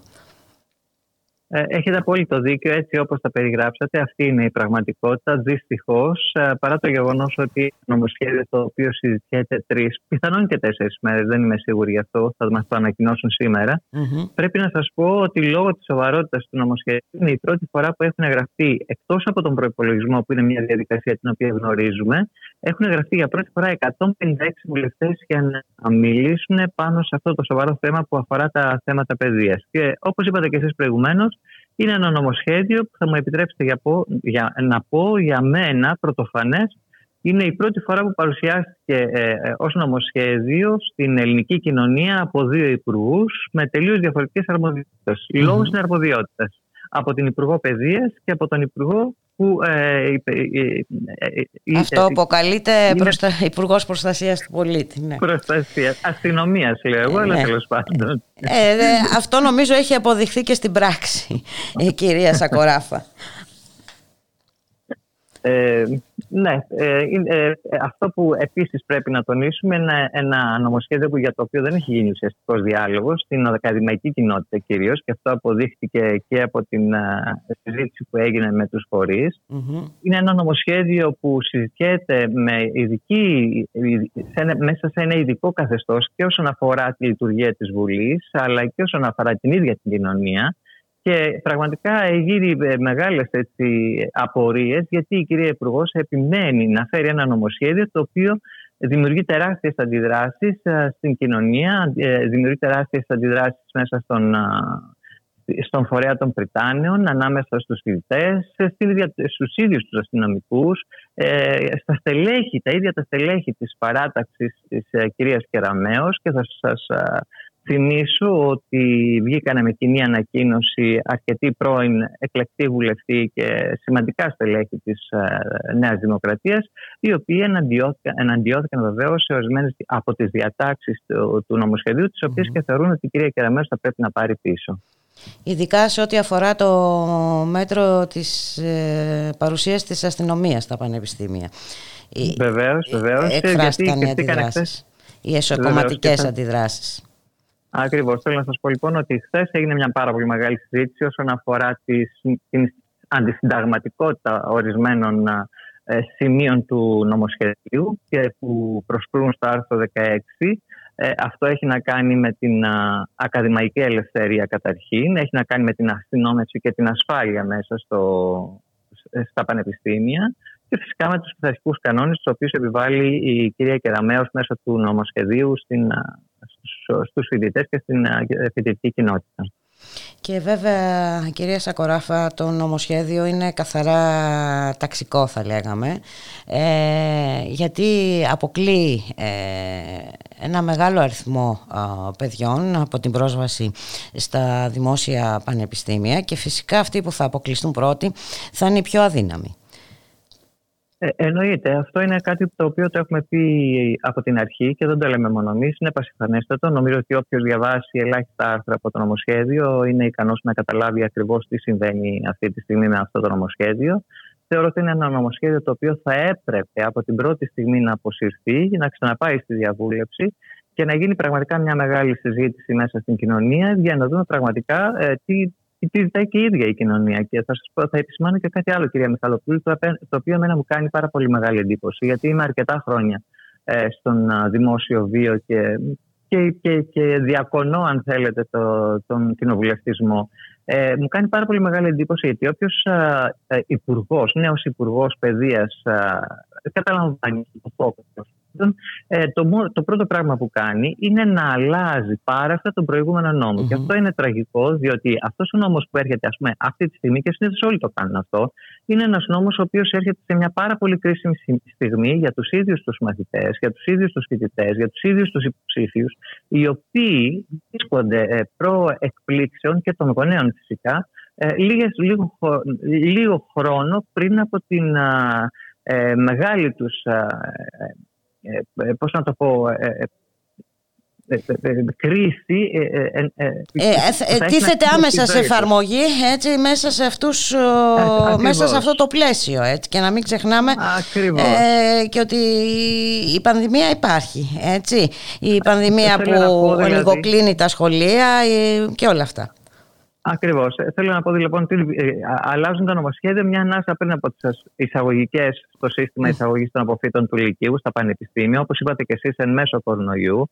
Τη στιγμή που τα παιδιά δεν πήγαν σχολείο πέρσι 3 ολόκληρους μήνες, ήδη 2 μήνες φέτος είναι κλειστά τα σχολεία, δηλαδή έχουν χάσει πάνω από μισό σχολικό χρόνο.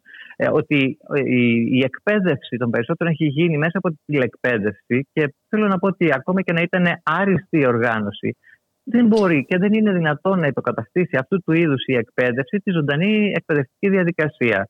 Και θα μου επιτρέψετε επίσης να πω ότι υπήρχαν και σπίτια, οικογένειες, οι οποίες δεν είχαν και τον απαραίτητο εξοπλισμό, ούτως ώστε τα παιδιά να μπορέσουν που δεν είχαν ούτε και αυτόν τον τρόπο. Προετοιμαστούν.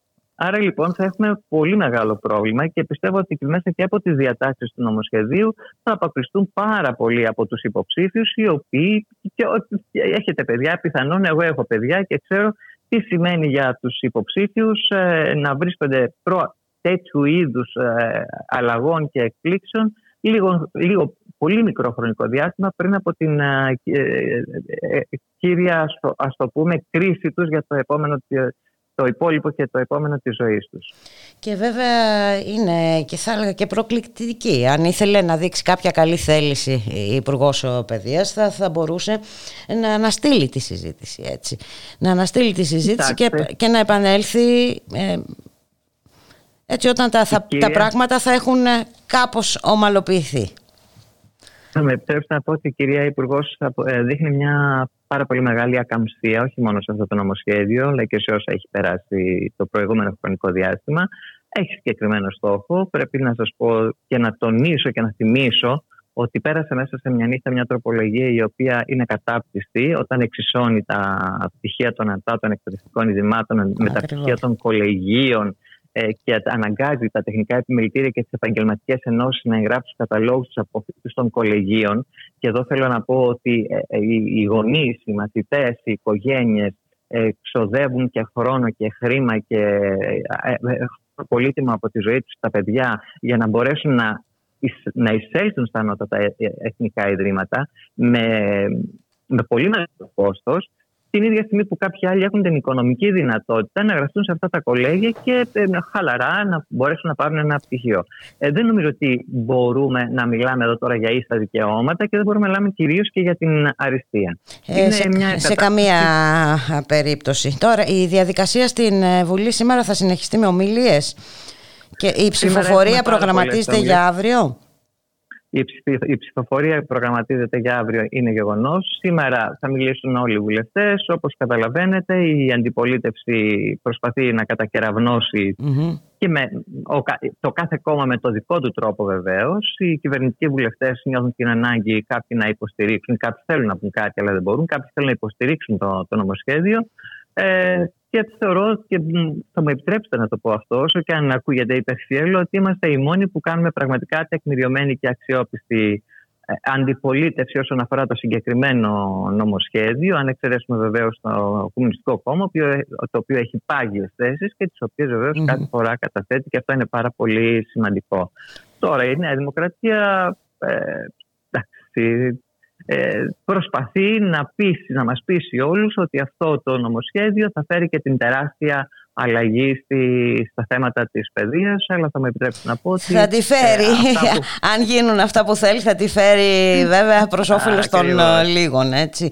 Και οπότε οι απαντήσεις όπως πάντα θα δοθούν σε άλλο πεδίο, κυρία Σακοράφα. Θα είναι πάρα πολύ δύσκολο, ξέρετε, γιατί όλα όσα περνάνε θα είναι πάρα πολύ δύσκολο, και εγώ πιστεύω πάρα πολύ στην αντίδραση που πρέπει να έχουν κυρίως οι φοιτητές αλλά και ελληνικός λαός, διότι ξέρετε όλο αυτό περνάει με τις βάσεις, με τα επαγγελματικά λύκεια, με το μηχανογραφικό, με την αστυνομία που πάει να τοποθετήσει τέλος πάντων και μέσα στα πανεπιστήμια, με το πειθαρχικό δίκαιο, με την περικοπή της χρηματοδότησης, σαν τιμωρία.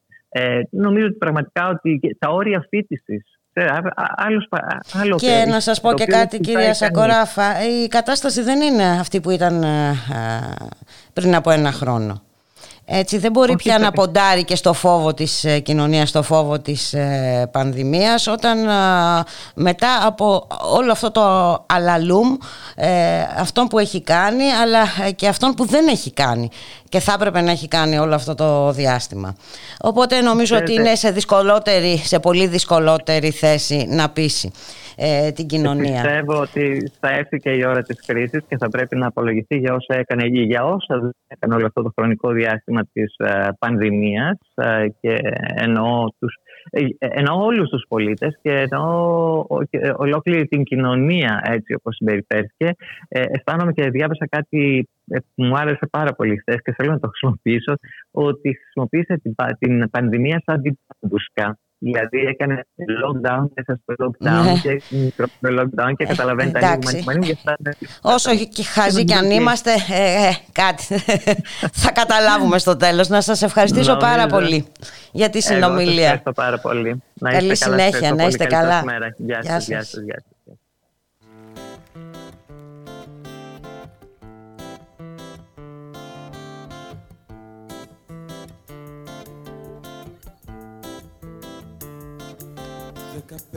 Χιλιάδες και μία στραβάδια απολύομαι. 33 χρονάκια θητεία, στραβάδια απολύομαι. Όλο εμένα ναι σηκώνει να πω μάθημα η δασκάλα. Θα τη σφάξω σαν κουνέλι και θα βγω να παίξω μπάλα. Κάγκελα, κάγκελα, κάγκελα παντού. Για τα μυαλά στα κάγκελα του αόρατου εχθρού. Βούλγαροι, Βούλγαροι, χανούμισες βαζέλες. Όλο το έθνος πρόσκυνα, σόβρακα και φανέλες. Είμαστε οι αδικημένοι γενιά του 60, δίχως κατοχή και πείνα, χωρίς ρετσίνα. Τα βουτιά σου Μαρία, σκοπιά καψιμή αγκαρία. Τα βουτιά σου Μαρία, σκοπιά καψιμή αγκαρία.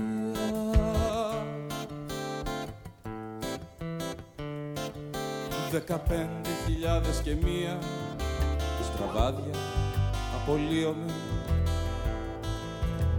33 χρονάκια θητεία, στραβάδια απολύομαι. Μια ζωή παρουσιάστε σαν εκπαιδευμένος σκύλος. Εγώ δεν θα πάρω άλλο, ευχαριστώ, δεν είμαι φίλος. Κάγκελα, κάγκελα, κάγκελα παντού. Για τα μυαλά στα κάγκελα του αόρατου εχθρού. Βούλγαροι, Βούλγαροι, χανούμισες βαζέλες. Όλο το έθνος πρόσκυνα, σόβρακα και φανέλες. Είμαστε οι αδικημένοι γενιά του 60, δίχως κατοχή και πείνα, χωρίς ρετσίνα. Τα πούτια σου Μαρία, σκοπιά καψινή αγκαλία. μπουτια σου Μαρία.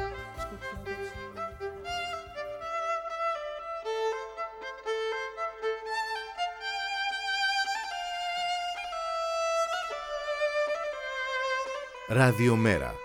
Η ανυπακοή στο ραδιόφωνο.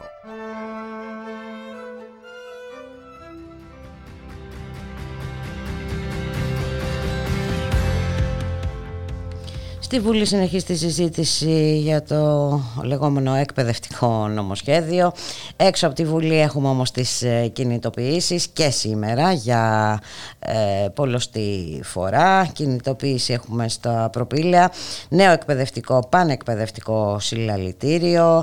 Να καλωσορίσουμε σε αυτό το σημείο τον Θωμά Ακταρίδη, φοιτητή. Γεια σου Θωμά, καλό μεσημέρι. Καλησπέρα Μπουλίκα, καλησπέρα σε όλες και όλους τους ακροατές μας. Λοιπόν, έχουμε σε εξέλιξη το πανεκπαιδευτικό συλλαλητήριο στα Προπήλαια. Φωνές ακούω, παλμό, πάθος. Όπως είχαμε προειδοποιήσει και την τελευταία φορά που βρεθήκαμε ξανά στον δρόμο, οι φοιτητικοί σύλλογοι, η ακαδημαϊκή κοινότητα, οι εκπαιδευτικοί, οι γονείς, οι μαθητές θα βρίσκονται κάθε φορά στον δρόμο και όποτε χρειαστεί, κάθε φορά που κάποιος υπουργός παιδείας δοκιμάσει να απειλήσει και να επιτεθεί στα συμφέροντά του και τα αιτήματά του. Σήμερα έχουμε ξανά στον δρόμο ένα τεράστιο πλήθος κόσμου. Έχω την εντύπωση ότι τη βδομάδα ο κόσμος οργανώνεται ακόμα περισσότερο. Κάθε φορά είναι πιο μαζικό το συλλαλητήριο.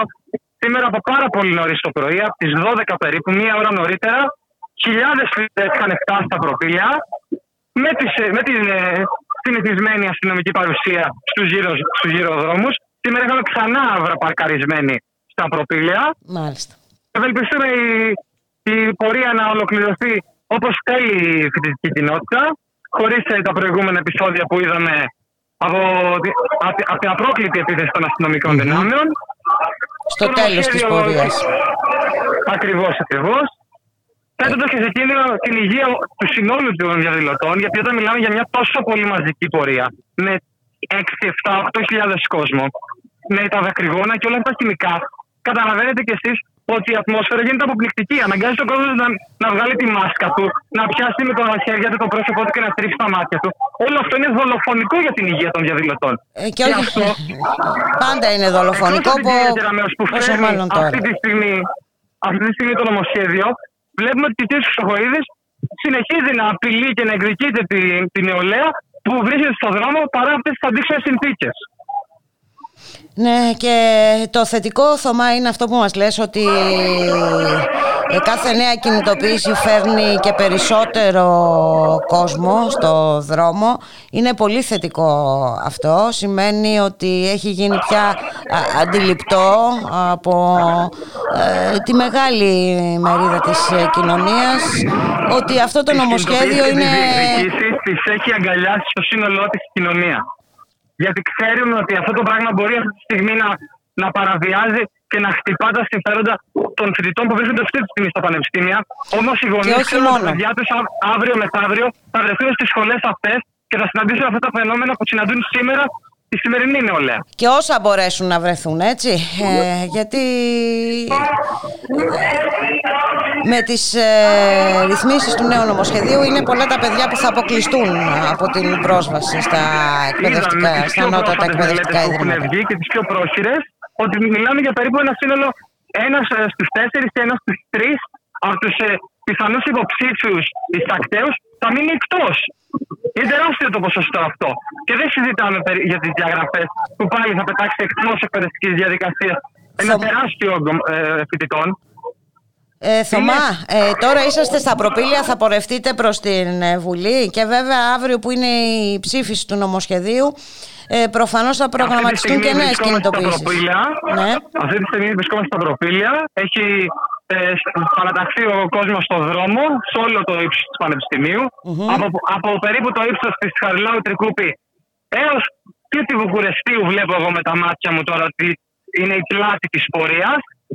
Και αύριο ξανά, την ώρα της ψήφισης του νομοσχεδίου, η φοιτητική κοινότητα και οι εκπαιδευτικοί έχουν δώσει κάλεσμα έξω από τη Βουλή για να πραγματοποιηθεί η συγκέντρωση την ώρα που θα ψηφίζουν αυτό το εσχρόνομο σχέδιο. Θωμά, να σε ευχαριστήσουμε πάρα πολύ. Εύχομαι να ολοκληρωθεί η πορεία χωρίς παρατράγουδα. Για οτιδήποτε συμβεί, φυσικά και μας παίρνεις για να ξαναβγείς στον αέρα. Να σε ευχαριστήσουμε πάρα πολύ. Εγώ ευχαριστώ. Καλή συνέχεια και σε εσάς. Καλή συνέχεια.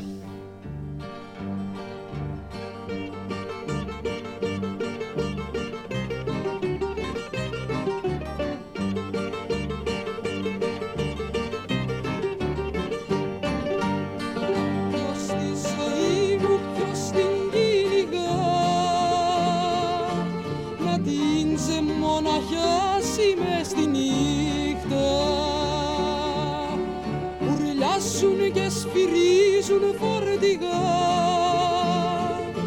σαν ψάρι με έχουν πιάσει μες στα δίχτυα για κάποιον μες στον κόσμο είναι αργά. Ποιος στη ζωή μου, ποιος την κυνηγά, ζωή μου, ποιος την κυνηγά.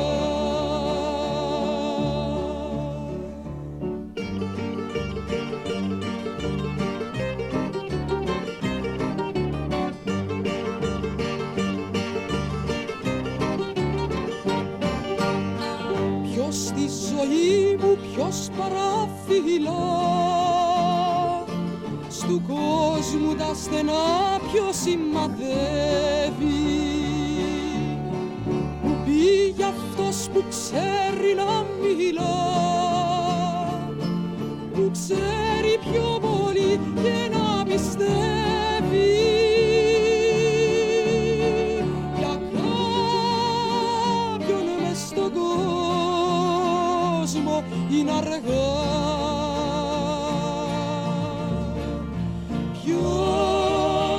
Ζωή μου, ποιος την κυνηγά, ποιος τη ζωή μου, ποιος την κυνηγά. Ακόμη μια αρνητική πτυχή του νέου εκπαιδευτικού νομοσχεδίου, η συζήτηση του οποίου συνεχίζεται στην Βουλή, αναδεικνύει η Ομοσπονδία Ιδιωτικών Εκπαιδευτικών Λειτουργών Ελλάδας. Καλωσορίζουμε ευθύς αμέσως τον κύριο Μιχάλη Κουρουτό, είναι πρόεδρος της ΙΕΛΕ. Καλό σας μεσημέρι, κύριε Κουρουτέ. Καλό μεσημέρι, καλό απόγευμα. Μία άλλη πτυχή, αρνητική βέβαια, όπως τονίζετε. Δεν είναι η μοναδική, έτσι. Δεν είναι η μοναδική, είναι ακόμα μία που δεν έχει ενδεχομένως τονιστεί όσο θα έπρεπε, ότι είναι σχεδόν αδύνατη η πρόσβαση στα ΑΕΗ για τους μαθητές των νυχτερινών σχολείων. Να γίνει κατανοητό και να περιγράψουμε πώς ακριβώς υφίσταται σήμερα η δομή του τετραετούς ηλικίου νυχτερινού. Εκεί πάνε συνήθως οι εργαζόμενοι μαθητές με απόδειξη στα ένσημά τους, το ενεργάνι κτλ. Ότι δουλεύουν το πρωί και το βράδυ πηγαίνουν να κάνουν το μάθημά τους στο νυχτερινό σχολείο. Να ολοκληρώσουν. Αυτό χρειάζεται και 4 χρόνια. Αυτά τα παιδιά λοιπόν τους κόβει τη δυνατότητα σήμερα να εφαρμοστεί ο παλιός νόμος που έδινε τη δυνατότητα το 1% αυτών των παιδιών κατόπιν εξετάσεων να πηγαίνουν στο πανεπιστήμιο, στα ανώτατα εκπαιδευτικά ιδρύματα. Τώρα τι θα γίνεται με το νέο σύστημα που εφαρμόζει η κυβέρνησης, θα μιλούμε κυρία Κεραμέως, πρόκειται για κυβερνητική πολιτική ξεκάθαρα, έτσι. Ναι, δεν είναι θέμα η Κεραμέως που σχεδιάζει το θέμα. Εννοείται. Λοιπόν, αυτή τη στιγμή έχουν ως στόχο αυτή τη στιγμή να χτυπήσουν τις ομάδες ευπαθείς, να διαιωνίσουν τις ανισότητες εκπαιδευτικές. Δηλαδή τα παιδιά, τα εργαζόμενα, τα παιδιά των μισθοστήρων, των οικογενειών, των φτωχών, των ανέργων, να μην έχουν δυνατότητα να βγουν στα πανεπιστήμια.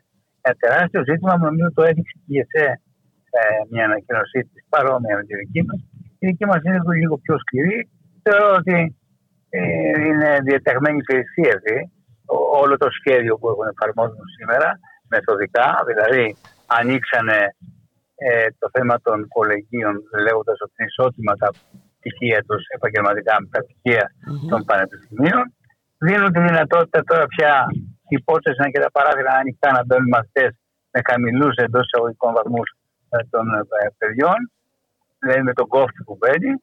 Άρα είναι μια μεθοδευμένη προσπάθεια έτσι ώστε πραγματικά να ενισχυθεί η ιδιωτική πρωτοβουλία, να αποδυναμωθεί το δημόσιο αγαθό που λέγεται παιδεία, και νομίζω ότι. Και να αποκλείονται όλο και περισσότεροι, έτσι. Όλο και περισσότεροι, εντελώς συμπτωματικά βέβαια, ή πλέον αδύναμοι. Υλοποιείται το σχέδιο αυτό, χωρίς η κοινωνία να το έχει καταλάβει, δεν ξέρω. Ίσως ο κορονοϊός, ίσως άλλα πράγματα. Πάντως η κοινωνία δεν αντιδράσει τόσο αντιδραστικά μέτρα που αφορούν την ίδια την κοινωνία. Έπρεπε να ξεσηκωθεί τα εργατικά κέντρα.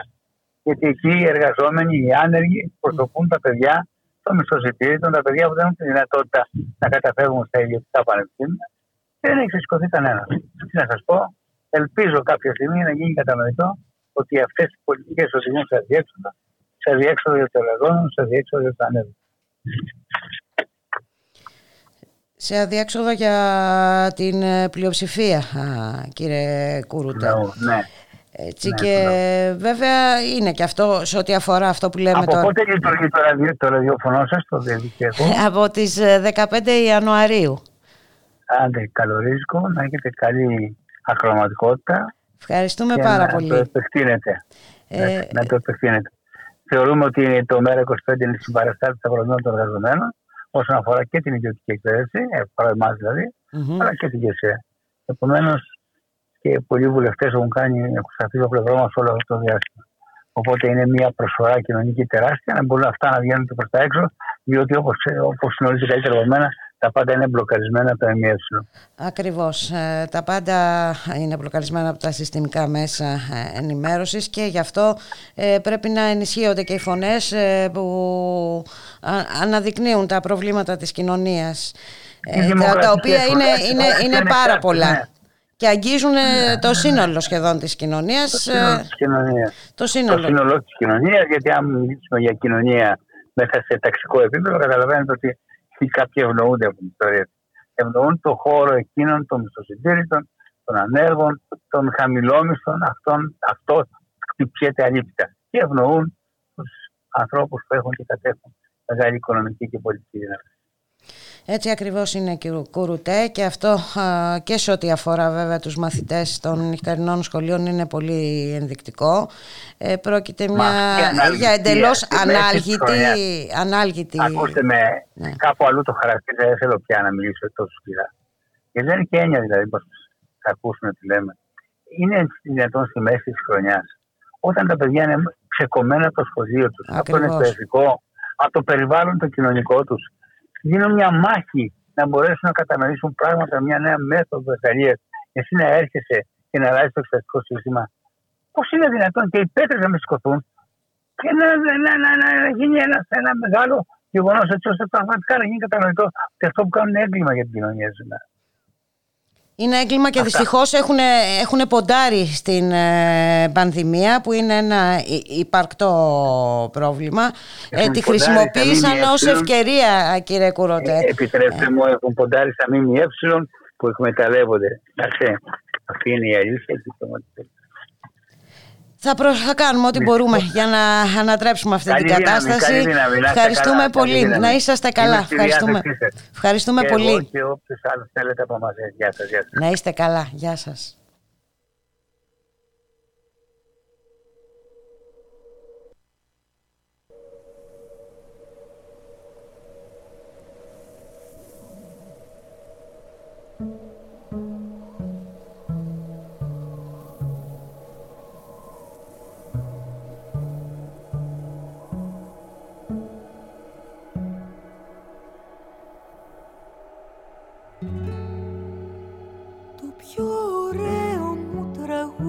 Θα σου πω σ' άγνωστη γλώσσα και σε άγνωστο σκοπό. Ένας αιώνας πήγε λάθος και γυρνώ μέσα από κόμματα κομμάτια να σε βρω. Τρίπια σημαία η ζωή στην αγορά. Ποιος την αγόρασε και ποιος την επουλά. Σου είχα πει κάποια φορά στα σκοτεινά Να μ' αγαπάς σαν να πηγαίνεις σινεμά. Έλα να παίξουμε τον έρωτα. Ξέρω τα μυστικά του, έλα. Σαν τελευταίοι μου ικανοί, για το αδύνατο ικανοί και για την τρέλα.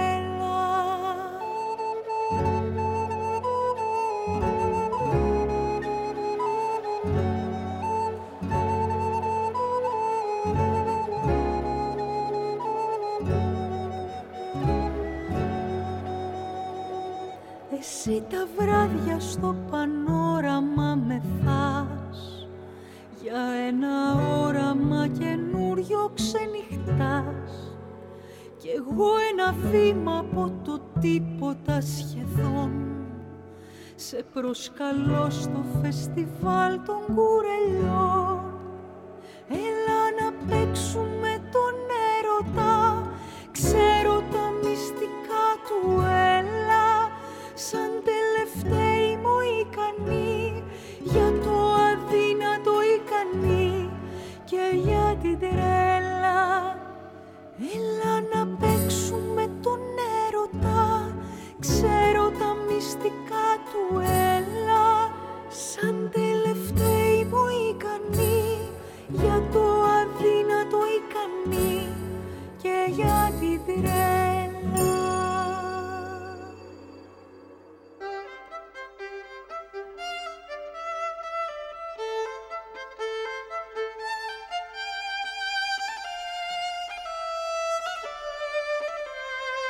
Ράδιο Μέρα.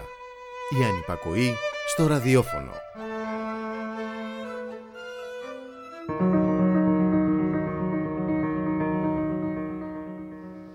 Σήμερα, εκτός από τις κινητοποιήσεις ενάντια στο λεγόμενο εκπαιδευτικό νομοσχέδιο που συζητείται στην Βουλή, είχαμε και κινητοποιήσεις των ανθρώπων της εστίασης. Οι επαγγελματίες βρισκόνται στο χείλος της καταστροφής. Χρέη που πολλαπλασιάζονται μέρα με τη μέρα. Εδώ και 11 μήνες ο κλάδος τους έχει πληγεί λόγω των μέτρων ενάντια στην πανδημία. Επί 5 μήνες τα μαγαζιά είναι κλειστά. Φυσικά τα αποτελέσματα του άνοιξε κλείσε δεν έχουν φέρει κανένα αποτέλεσμα. Σήμερα είχαμε κινητοποιήσεις και στο Σύνταγμα. Το Μέρα 25 είχε την ευκαιρία να μιλήσει με τον πρόεδρο της ΓΕΣΕΒΕ, τον κύριο Γιώργο Κάβαθα. Ας ακούσουμε τη δήλωση. Είμαστε εδώ με τον πρόεδρο του ΕΒΕΑ, τον κύριο Καβαθά, και θέλουμε να μας πει δύο λόγια όσον αφορά τη σημερινή κινητοποίηση. Κύριε Πρόεδρε, θα θέλαμε να μας πείτε πρώτον τους λόγους της κινητοποίησης, δεύτερον πώς πήγε αυτή η κινητοποίηση, αν έχετε κάποια ανταπόκριση από την κυβέρνηση και ποιος είναι ο σχεδιασμός σας από εδώ και πέρα. Αυτή η εκδήλωση σημερινή που γίνεται στην Αθήνα, κεντρικά στην πλατεία Συντάγματος και σε άλλα 20 σημεία περιφερειακά στην Αττική και σε άλλες 60 πόλεις όλη τη χώρα, έχει σκοπό να βγάλει από τον κλάδο της εστίασης στην αγανάκτηση το φόβο για το αύριο. Ένα αύριο που είναι αβέβαιο, γιατί το 40% των επιχειρήσεων του κλάδου εστίασης βρίσκεται μπροστά στο φάσμα του λουκέτου. Τα μέτρα στήριξης από την κυβέρνηση μέχρι σήμερα δεν είναι ικανά να ανατρέψουν αυτή την κατάσταση.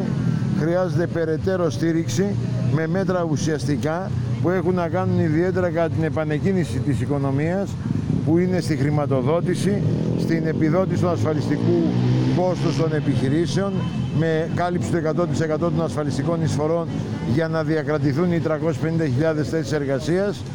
Επίσης το κούρεμα των υποχρεώσεων που γεννήθηκε μέσα στην κρίση, που είναι επιπλέον των χρεών που έχουν οι επιχειρήσεις από την προηγούμενη οικονομική κρίση, και βέβαια η προστασία της επαγγελματικής στέγης, κάτι το οποίο έχει διαραγεί στην Ελλάδα τα τελευταία 6-7 χρόνια.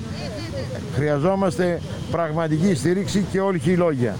Και στο πλαίσιο αυτό θα συνεχίσουμε τις κινητοποιήσεις με παράδοση των κλειδιών που συλλέγονται σήμερα σε όλη τη χώρα, το επόμενο διάστημα στο Μέγαρο Μαξίμου. Σας ευχαριστούμε πολύ. Εγώ ευχαριστώ.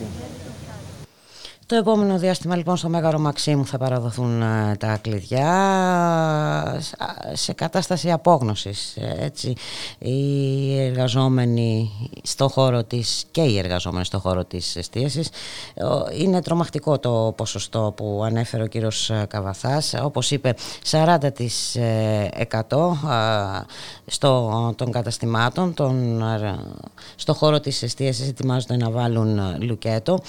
Μπορούμε να καταλάβουμε τι σημαίνει αυτό και για τους χιλιάδες εργαζόμενους που απασχολούνται σε αυτόν τον κλάδο, και βέβαια να κρατήσουμε και την υπόσχεση κατά κάποιο τρόπο που έδωσε ο κύριος Καβαθάς ότι οι κινητοποίησεις θα συνεχιστούν, γιατί δεν μπορεί να γίνει αλλιώς. Να δούμε τι θα απαντήσει και η κυβέρνηση και αν τελικά το Μαξίμου θα παραλάβει τα κλειδιά.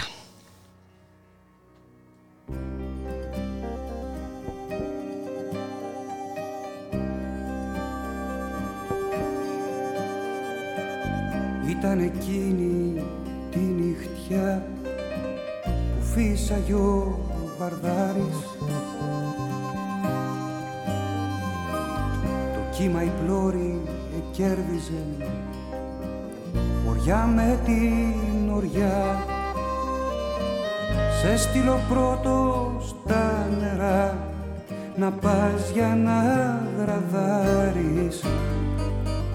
Μα εσύ θυμάσαι τη Σμαρό και την Καλαμαριά. Ξέχασες εκείνο το σκοπό που λέγανε οι χιλιάνοι. Άγιε Νικόλα φύλαγε κι Άγια Θαλάσσινη τυφλό κορίτσι σ' οδηγάει, παιδί του Μοντιλιάνη που τ' αγαπούσε ο δόκιμος κι οι δυο μαρμαρινοί. Απάνω στο γιατάκι σου φιδινοφρό κοιμάται και φέρνει βόρτες ψάχνοντας τα ρούχα σου η μαϊμού, εκτός από τη μάνα σου κανείς δεν σε θυμάται. Σε τούτο το τρομακτικό ταξίδι του χαμού, κάτω από φώτα κόκκινα κοιμά τη Σαλονίκη. Πριν 10 χρόνια μεθυσμένη μου είπες αγαπώ. Αύριο σαν τότε και χωρίς χρυσάφι στο μανίκι, μάταια θα ψάχνεις το στρατή που πάει για το ντεπό.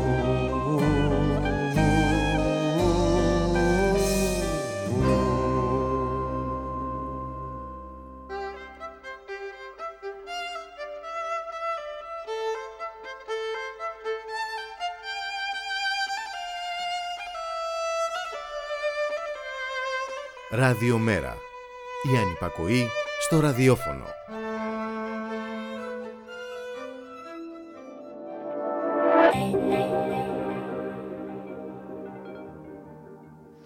Τα μηνύματα που έρχονται από την οικονομία δεν είναι καθόλου καλά. Ισχυρότατο θα είναι και το χτύπημα στον τζίρο των επιχειρήσεων. Στο 10% του ΑΕΠ ύφεση το πρώτο τρίμηνο. Στα 3 δις το μηνιαίο δημοσιονομικό κόστος.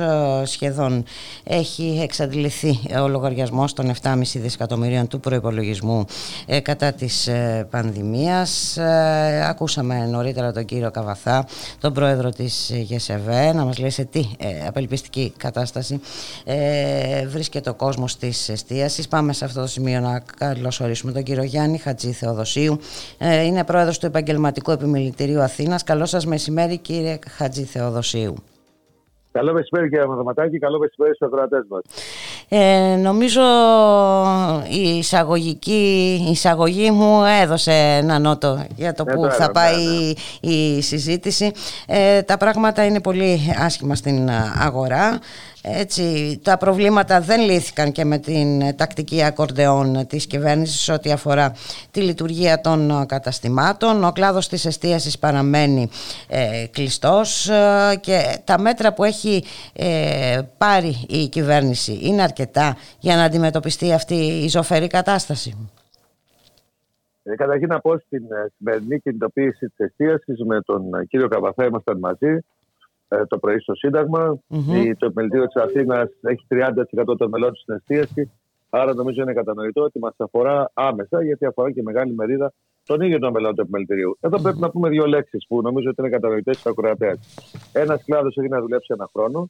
Σε μελέτες που κάναμε τόσο το ΕΑ χωριστά και τόσο και η ΕΣΕΒΕ, το 43% των επιχειρήσεων εστίασης δηλώνει ότι δεν πρόκειται να ξανανοίξει. Άρα θα πρέπει, αν τα μέτρα είναι καλά, έτσι, να πω τρία πράγματα να γίνουν γνωστά. Καθένας ο οποίος έχει μια επιχείρηση από αυτές, πρέπει να γνωρίζει ο ακροατής μας ότι αυτό τον 7 χρόνο δεν έχει πάρει ούτε ένα ευρώ. Άρα υποθέτει η πολιτεία ότι αυτός έχει χρήματα στο σεντούκι να ζήσει. Δεν παίρνει ούτε ένα ευρώ, επαναλαμβάνω. Δεύτερον, τα μέτρα που αναφέρει η κυβέρνηση ότι πήρε, ξεχνάει ότι υπάρχουν και έξοδα σε κάθε μαγαζί που υπάρχει και θυμίζει τα κλασικά. Και συνεχίζει να πληρώνει τον έφτα του και πληρώνει τα πάγια στα τηλέφωνα, στα ρεύματα, mm-hmm. τα μεγάλα θέματα. Τα πάγια λειτουργικά, τα πάγια έξοδα τέλος πάντων. Οι επιχειρήσεις ήταν συντήρηση. Αλλιώς δεν μένουν, πρέπει να συντηρούνται. Και επίσης, καταλαβαίνετε γιατί οι επιχειρήσεις κάθε εστίας χρειάζονται διαρκώς συντηρήσεις, αλλιώς καταστρέφονται. Λέω μερικά από τα ζητήματα. Όμως ας κρατήσουμε ότι αυτοί είχαν 10 χρόνια μνημονίων, αμέσως μετά τώρα είναι σε καραντίνα ένα χρόνο, άρα δύσκολη επιβίωση. Σε ό,τι αφορά τα συνολικά μέτρα της κυβέρνησης, να πω τούτο, εμείς λέμε γενικά τα μέτρα είναι καλά και ένα ευρώ να δώσεις είναι καλό. Είναι αρκετά, μα σήμερα ήδη δηλώνει το 30% των επιχειρήσεων συνολικά. Μία στις τρεις επιχειρήσεις δηλώνει ότι δεν πρόκειται να ξανανοίξει. Και για να μην φανεί ότι είναι ένα θέμα της χώρας μας, όταν αυτό το θέμα αφορά το σύνολο των επιχειρήσεων μικρών και πολύ μικρών της Ευρώπης, όπως λέει η Κομισιόν, και ειδικά στην Νότια Ευρώπη, το θέμα φαίνεται ότι αποκτάει πολύ μεγάλο, είναι πολύ μεγαλύτερο και ακριβώς γιατί έχει και μεγαλύτερη εξάρτηση από τον τουρισμό, είναι τουλάχιστον αφελές να λέμε ότι στη χώρα μας δεν ισχύει. Άρα η πρόταση που έχουμε στην κυβέρνηση είναι ή αφού δεν μπορείς να μας στηρίξεις, ελάτε να καθίσουμε σε ένα τραπέζι, η κυβέρνηση, οι επιδημιολόγοι, οι φορείς των επιχειρήσεων και να βρούμε μια λύση προστασίας του κορονοϊού και προστασίας της οικονομίας και των επιχειρήσεων. Και ολοκληρώνω με αυτό, θα πρέπει να μην περάσει αδιάφορο ότι η χθεσινή απόφαση της Επιτροπής Επιδημιολόγων είναι 16-9. Άρα και εκεί υπάρχουν άνθρωποι που δεν πιστεύουν ότι αυτά τα μέτρα είναι αποδοτικά, θυμίζοντας ότι σε πρόσφατα. Θέλουν από αυτούς που είχαμε την ευκαιρία να έχουμε στο πολιτείο στην ερώτηση: δημιουργεί επέκταση της πανδημίας στο να ανοίξουν επιχειρήσεις στο λιανεμπόριο με click and shop, δηλαδή παράδοση εντός? Mm-hmm. Η απάντηση ήταν όχι. Η απάντηση ήταν όχι. Δεν θα μπορούσε να λειτουργήσει. Αλλά ας καθίσουμε να δούμε τι φταίει για την πανδημία, γιατί δεν μπορεί να πειράζει ο ένας σε ένα μαγαζί και να μην πειράσουν τα μέσα μαζί με τα παράθυρα. Που ξέρουμε όλοι τι σημαίνει, τα σχολεία. Τα οποία άνοιξαν χωρίς να έχει ληφθεί κανένα ουσιαστικό μέτρο για να ξανακλείσουν. Φυσικά, όπως ήταν επόμενο. Όλη η τακτική της κυβέρνησης τώρα, εδώ και 11 μήνες, κύριε Χατζή Θεοδοσίου, οδήγησαν, θα λέγαμε ότι ήταν μια τρύπα στο νερό, γιατί βλέπουμε ότι μετά από 11 μήνες έχουμε και νέο σκληρό lockdown. Πάνε να πει ότι κάτι δεν έκανε καλά όλο αυτό το διάστημα. Έτσι δεν είναι? Γιατί δεν θα ήμασταν αναγκασμένοι να βρεθούμε πάλι στο ίδιο σημείο. Πέρα από αυτό που συμφωνώ, πρέπει να πω ότι πρέπει από την αρχή να λες την αλήθεια στον κόσμο. Mm-hmm. Από την υπόθεση της πανδημίας δεν θα τελειώσουμε νωρίτερα από το καλοκαίρι. Αυτό είναι το καλό σενάριο. Μπορεί να πάμε και Οκτώβριο. Άρα, όταν έχεις ένα τέτοιο θέμα μπροστά σου, θα πρέπει να δεις τους τρόπους αντίδρασης για να μείνει όρθια και η οικονομία αλλά και η υγεία ασφαλώς που προέχει. Και η χθεσινή δήλωση του Υπουργού Οικονομικών, μετά την ανακοίνωση του lockdown από τον Πρωθυπουργό, που ήταν «Δεν μπορώ να δώσω άλλα λεφτά», δηλώνει και το μέγεθος του προβλήματος. Δεν μπορεί να δώσει άλλα λεφτά, δεν μπορεί να στηρίξει παραπάνω την οικονομία. Άρα, καθίστε να κουβεντιάσουμε, ξαναλέω, τον τρόπο που μπορεί να επιβιώσει. Γιατί αλλιώς θα έχεις την πολιτική ευθύνη αυτού που εμείς βλέπουμε ότι θα συμβεί όταν το κράτος συζητήσει υποχρεώσεις, δηλαδή μην φτάσουμε στο σημείο που αυτό βλέπουμε, μία στις δύο επιχειρήσεις τελικά να κλείνει. Μάλιστα, με ό,τι αυτό συνεπάγεται και για τα έσοδα του και για τα κρατικά έσοδα βεβαίως. Και βέβαια κάπου εδώ ελοχεύει και ένα νέο μνημόνιο. Έτσι, γιατί αν η κυβέρνηση τώρα δεν έχει κάτι να δώσει παραπάνω για να βοηθήσει αυτόν τον πληττόμενο κλάδο, ναι, τι θα επακολουθήσει? Είναι και ο κλάδος, κοιτάξτε. Δεν ξέρω αν έχεις τη δύναμη, γιατί φαίνεται ότι δεν μπορεί ή δεν θέλει, αν θέλετε να πείτε. Πάντως, επί της ουσίας, κοιτάξτε να δείτε, όταν προσλαμβάνει, ας το πούμε, αστυνομικούς και δίνει κάποια εκατομμύρια για τις προσλήψεις αυτές, δεν νομίζω ότι ένα μέρος αυτών των χρημάτων δεν θα μπορούσε να δοθεί για ενίσχυση των πληττόμενων επιχειρήσεων. Μπορώ να σας πω και άλλα παραδείγματα, αλλά θέλω να πω και την κορφή του παράδειγμα του βουνού που έχουμε τώρα. Την ίδια στιγμή ο διοικητής Τράπεζας της Ελλάδος, ο κ. Τουνάρας, είπε ότι 30 με 35% των μικρών επιχειρήσεων χρηματοδοτήκαν το 2020. Ο υποδιοικητής Τράπεζας της Ελλάδος είναι τα χρήματα που δόθηκαν στις μικρομεσαίες επιχειρήσεις το 20% λιγότερα από το 2019. Άρα φαίνεται και πάντα χρήματα. Για τη στήριξη της πολιτείας στις επιστρεπτές που γίνανε, έχουμε απαντήσει δημόσια. Το 80-85% των επιχειρήσεων δεν παίρνει πάνω από 1.000 ευρώ. Θέλω να σου πω στην κορυφή του παγόβουνου που πια είναι. Υπάρχει μια συσσόρευση χρεών από τα μνημόνια και από την πανδημία. Στην πανδημία έχουμε 50 δισεκατομμύρια λιγότερο τζίρο στην αγορά. Άρα, κάποια στιγμή, όταν θα έρθει η εποχή να πει η πολιτεία, δώστε μου τις υποχρεώσεις, τότε θα δημιουργηθεί το μεγάλο θέμα. Η άποψη που έχουμε εμείς είναι ότι ένα μεγάλο μέρος, το οποίο θα ξεπεράσει το 50%, θα αδυνατεί να τα πληρώσει. Θεωρούμε ότι είναι μονόδρομος να ενωθεί η φωνή της χώρας μας με τις φωνές και του Ντράγκη που σήμερα είναι στην Ιταλία και των υπολείπων νοτίων χωρών, αλλά και φωνές που υπάρχουν και από ίδιες τις βόρειες χώρες των κοινωνικών και θεσμικών φορέων για κούρεμα του χρέους. Εάν δεν υπάρξει κούρεμα του χρέους, τότε η καταστροφή όχι μόνο στη χώρα μας, είναι τεράστια σε αυτό που αφορά μικρές και μεσαίες επιχειρήσεις. Και την ίδια στιγμή οφείλω να πω ότι από το click away και από τα lockdown, αυτοί που ωφελήθηκαν και φαίνεται ακόμα και στα κέρδη τους, και εδώ είναι και η παρανόηση, γιατί αυξήθηκαν τα τραπεζικά λογαριασμοί, από αυτούς αυξήθηκαν τα χρήματα ευάλωτες στις τράπεζες. Οι μεγάλες επιχειρήσεις που πλέον ελέγχουν μεγάλες τομείς της οικονομίας είναι στην καλύτερη περίοδο, σαν το lockdown τελικά να βοηθάει στο τέλος μόνο αυτές. Μάλιστα. Αυτό είναι πολύ χαρακτηριστικό που μας λέτε. Και βέβαια υπάρχει και ένα άλλο μεγάλο θέμα. Έτσι. Υπάρχει και το θέμα των κόκκινων δανείων. Να μην ξεχνάμε και τον πτωχευτικό κώδικα.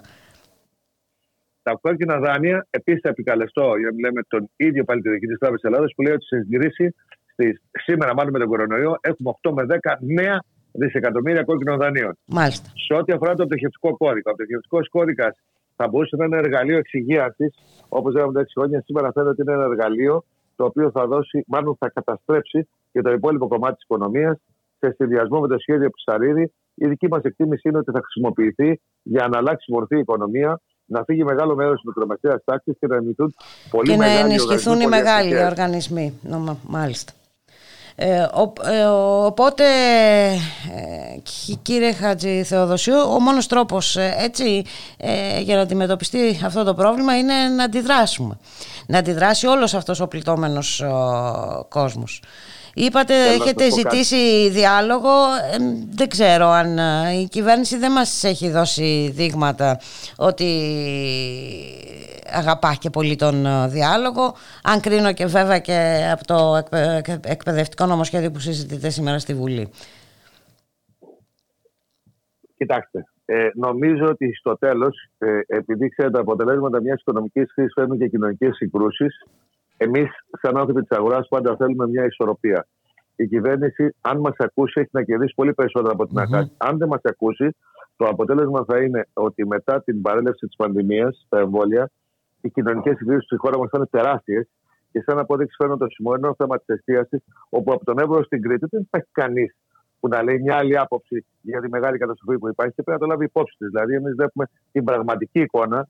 Δεν κάνουμε, αν με επιτρέπετε τον όρο λαϊκισμό, βλέπουμε ποια είναι η πραγματική εικόνα. Άρα είναι συμφέρον της κυβέρνησης να συζητήσουμε μαζί μας και να βρούμε λύση. Αν δεν το κάνει, θα έχει και το κόστος όλων αυτών των συγκρούσεων που θα υπάρχει στο μέλλον. Κύριε Χατζή Θεοδοσίου, να σας ευχαριστήσουμε πάρα πολύ για την συνομιλία. Σίγουρα θα έχουμε την ευκαιρία να τα ξαναπούμε. Αυτό το πρόβλημα είναι υπαρκτό και μάλιστα με βάση τα στοιχεία που μας παρουσιάζετε θα ενταθεί ακόμη περισσότερο το επόμενο διάστημα, όταν μας λέτε ότι το 43% των στο χώρο της εστίασης των καταστημάτων ετοιμάζεται να κλείσει. Όταν μας λέτε για την αύξηση των κόκκινων δανείων, τη δημιουργία νέων κόκκινων δανείων, είναι αυτά υπαρκτά προβλήματα. Και βέβαια μην ξεχνάμε και όλους αυτούς τους εργαζόμενους, έτσι, που απασχολούνται στις επιχειρήσεις και στο λιανικό εμπόριο και στην εστίαση. Θα πρόκειται... Αν μου επιτρέπετε να κλείσω με αυτό, για αυτό που αναφέρατε, αν μπορώ. Ναι, βεβαίως. Θυμίζω το Επαγγελματικό Επιμελητήριο Αθηνών πρωτοστάτησε ο κατώτατος μισθός να γίνει 750 ευρώ, λέγοντας ότι δεν αποτελεί το τεράστιο κόστος των επιχειρήσεών μας το μισθολογικό κόστος. Το φορολογικό ήταν το μεγάλο και το ασφαλιστικό που έχουμε. Δεύτερον, εμείς, επειδή ακριβώς είμαστε μικρομεσαίες επιχειρήσεις, εργαζόμενοι και επιχειρήσεις, έχουμε μια άλλη σχέση. Δεν είναι αυτή η σχέση που φαντάζεται κάποιος. Και άρα, εμείς θέλουμε την προστασία του εισοδήματός τους, γιατί αποτελούν και εν δυνάμει τους πελάτες μας. Αυτό είναι ως απάντηση, ότι εμείς θεωρούμε ότι ταυτίζονται τα συμφέροντά μας με τα συμφέροντα των εργαζομένων στις επιχειρήσεις μας. Και βέβαια καταλαβαίνουμε τα λουκέτα πόσο θα αυξήσει τη στρατιά, την αυξημένη ήδη στρατιά των ανέργων, κύριε Χατζή Θεοδοσίου. Να σας ευχαριστήσουμε πάρα πολύ για τη συνομιλία. Να είστε καλά. Καλή συνέχεια. Και εσείς. Ευχαριστώ πολύ.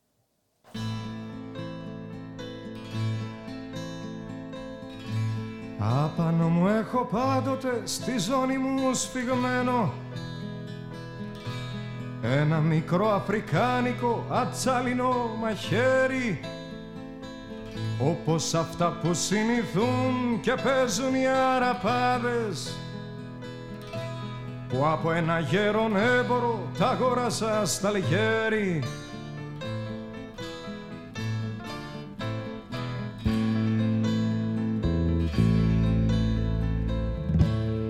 Θυμάμαι ως τώρα να ήταν το γέρο Παλαιοπόλη,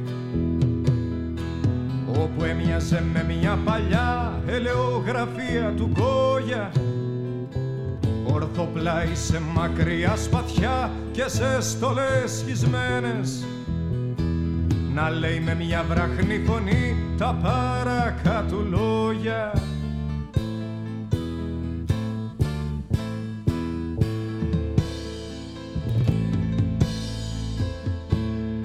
Τούτο το μαχαίρι εδώ που θέλεις να αγοράσεις,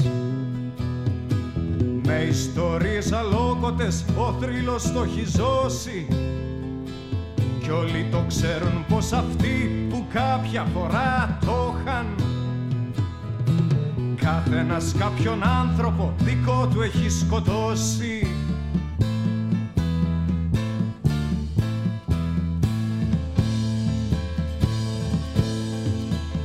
Ο Δον Βασίλειος σκότωσε με αυτό τη Δόνα Τζούλια, την όμορφη γυναίκα του, γιατί τον απατούσε.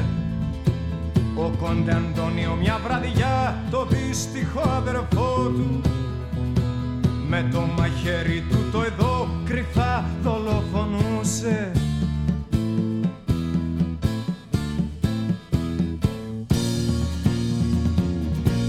Ένα σαραπί στη μικρή ερωμένη του αποζήλια, και κάποιος ναύτης Ιταλός ένα γρεκόλο στρώμο, χέρι σε χέρι ξέπεσε και στα δικά μου χέρια. Πολλά έχουν δει τα μάτια μου, αυτό μου παίρνει τρόμο.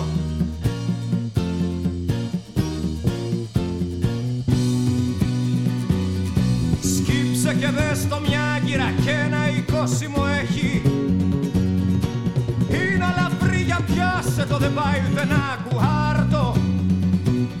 Μα εγώ θα σε συμβούλευα κάτι άλλο να αγοράσεις. Πόσο έχει μόνο φράγκα 7, αφού το θέλεις πάρτο.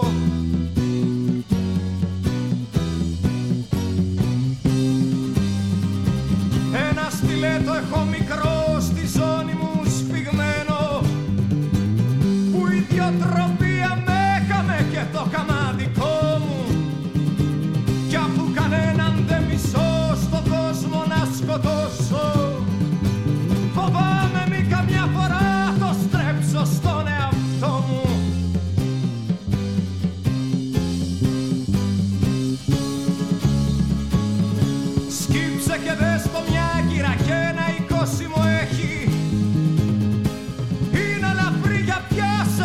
πάει ούτε να κουάρτω. Μα εγώ θα σε συμβούλευα κάτι άλλο να αγοράσεις. Πόσο έχει μόνο φράγκα 7, αφού το θέλεις πάρτω.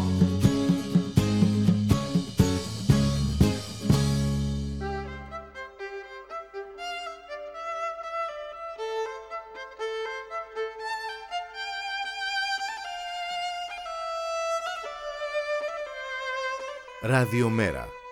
Η ανυπακοή στο ραδιόφωνο.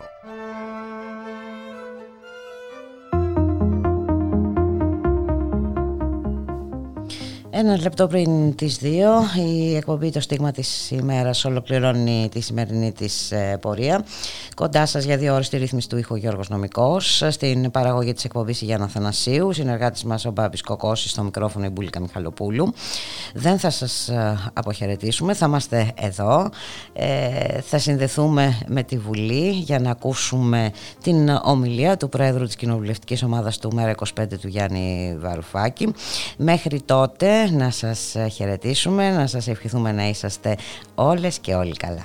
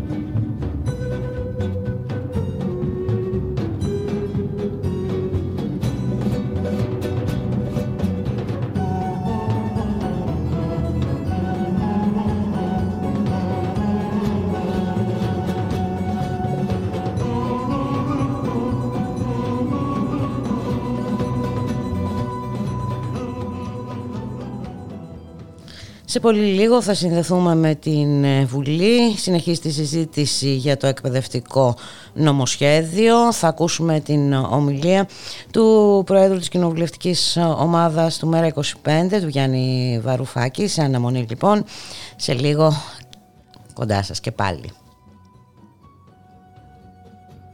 Κύριοι συνάδελφοι, κυρία Υπουργέ, μας πάτε πίσω στην 7η Αυγούστου του 2019, όταν επιλέξατε για να σηματοδοτήσετε πράγματα που για σας ήταν σημαντικά.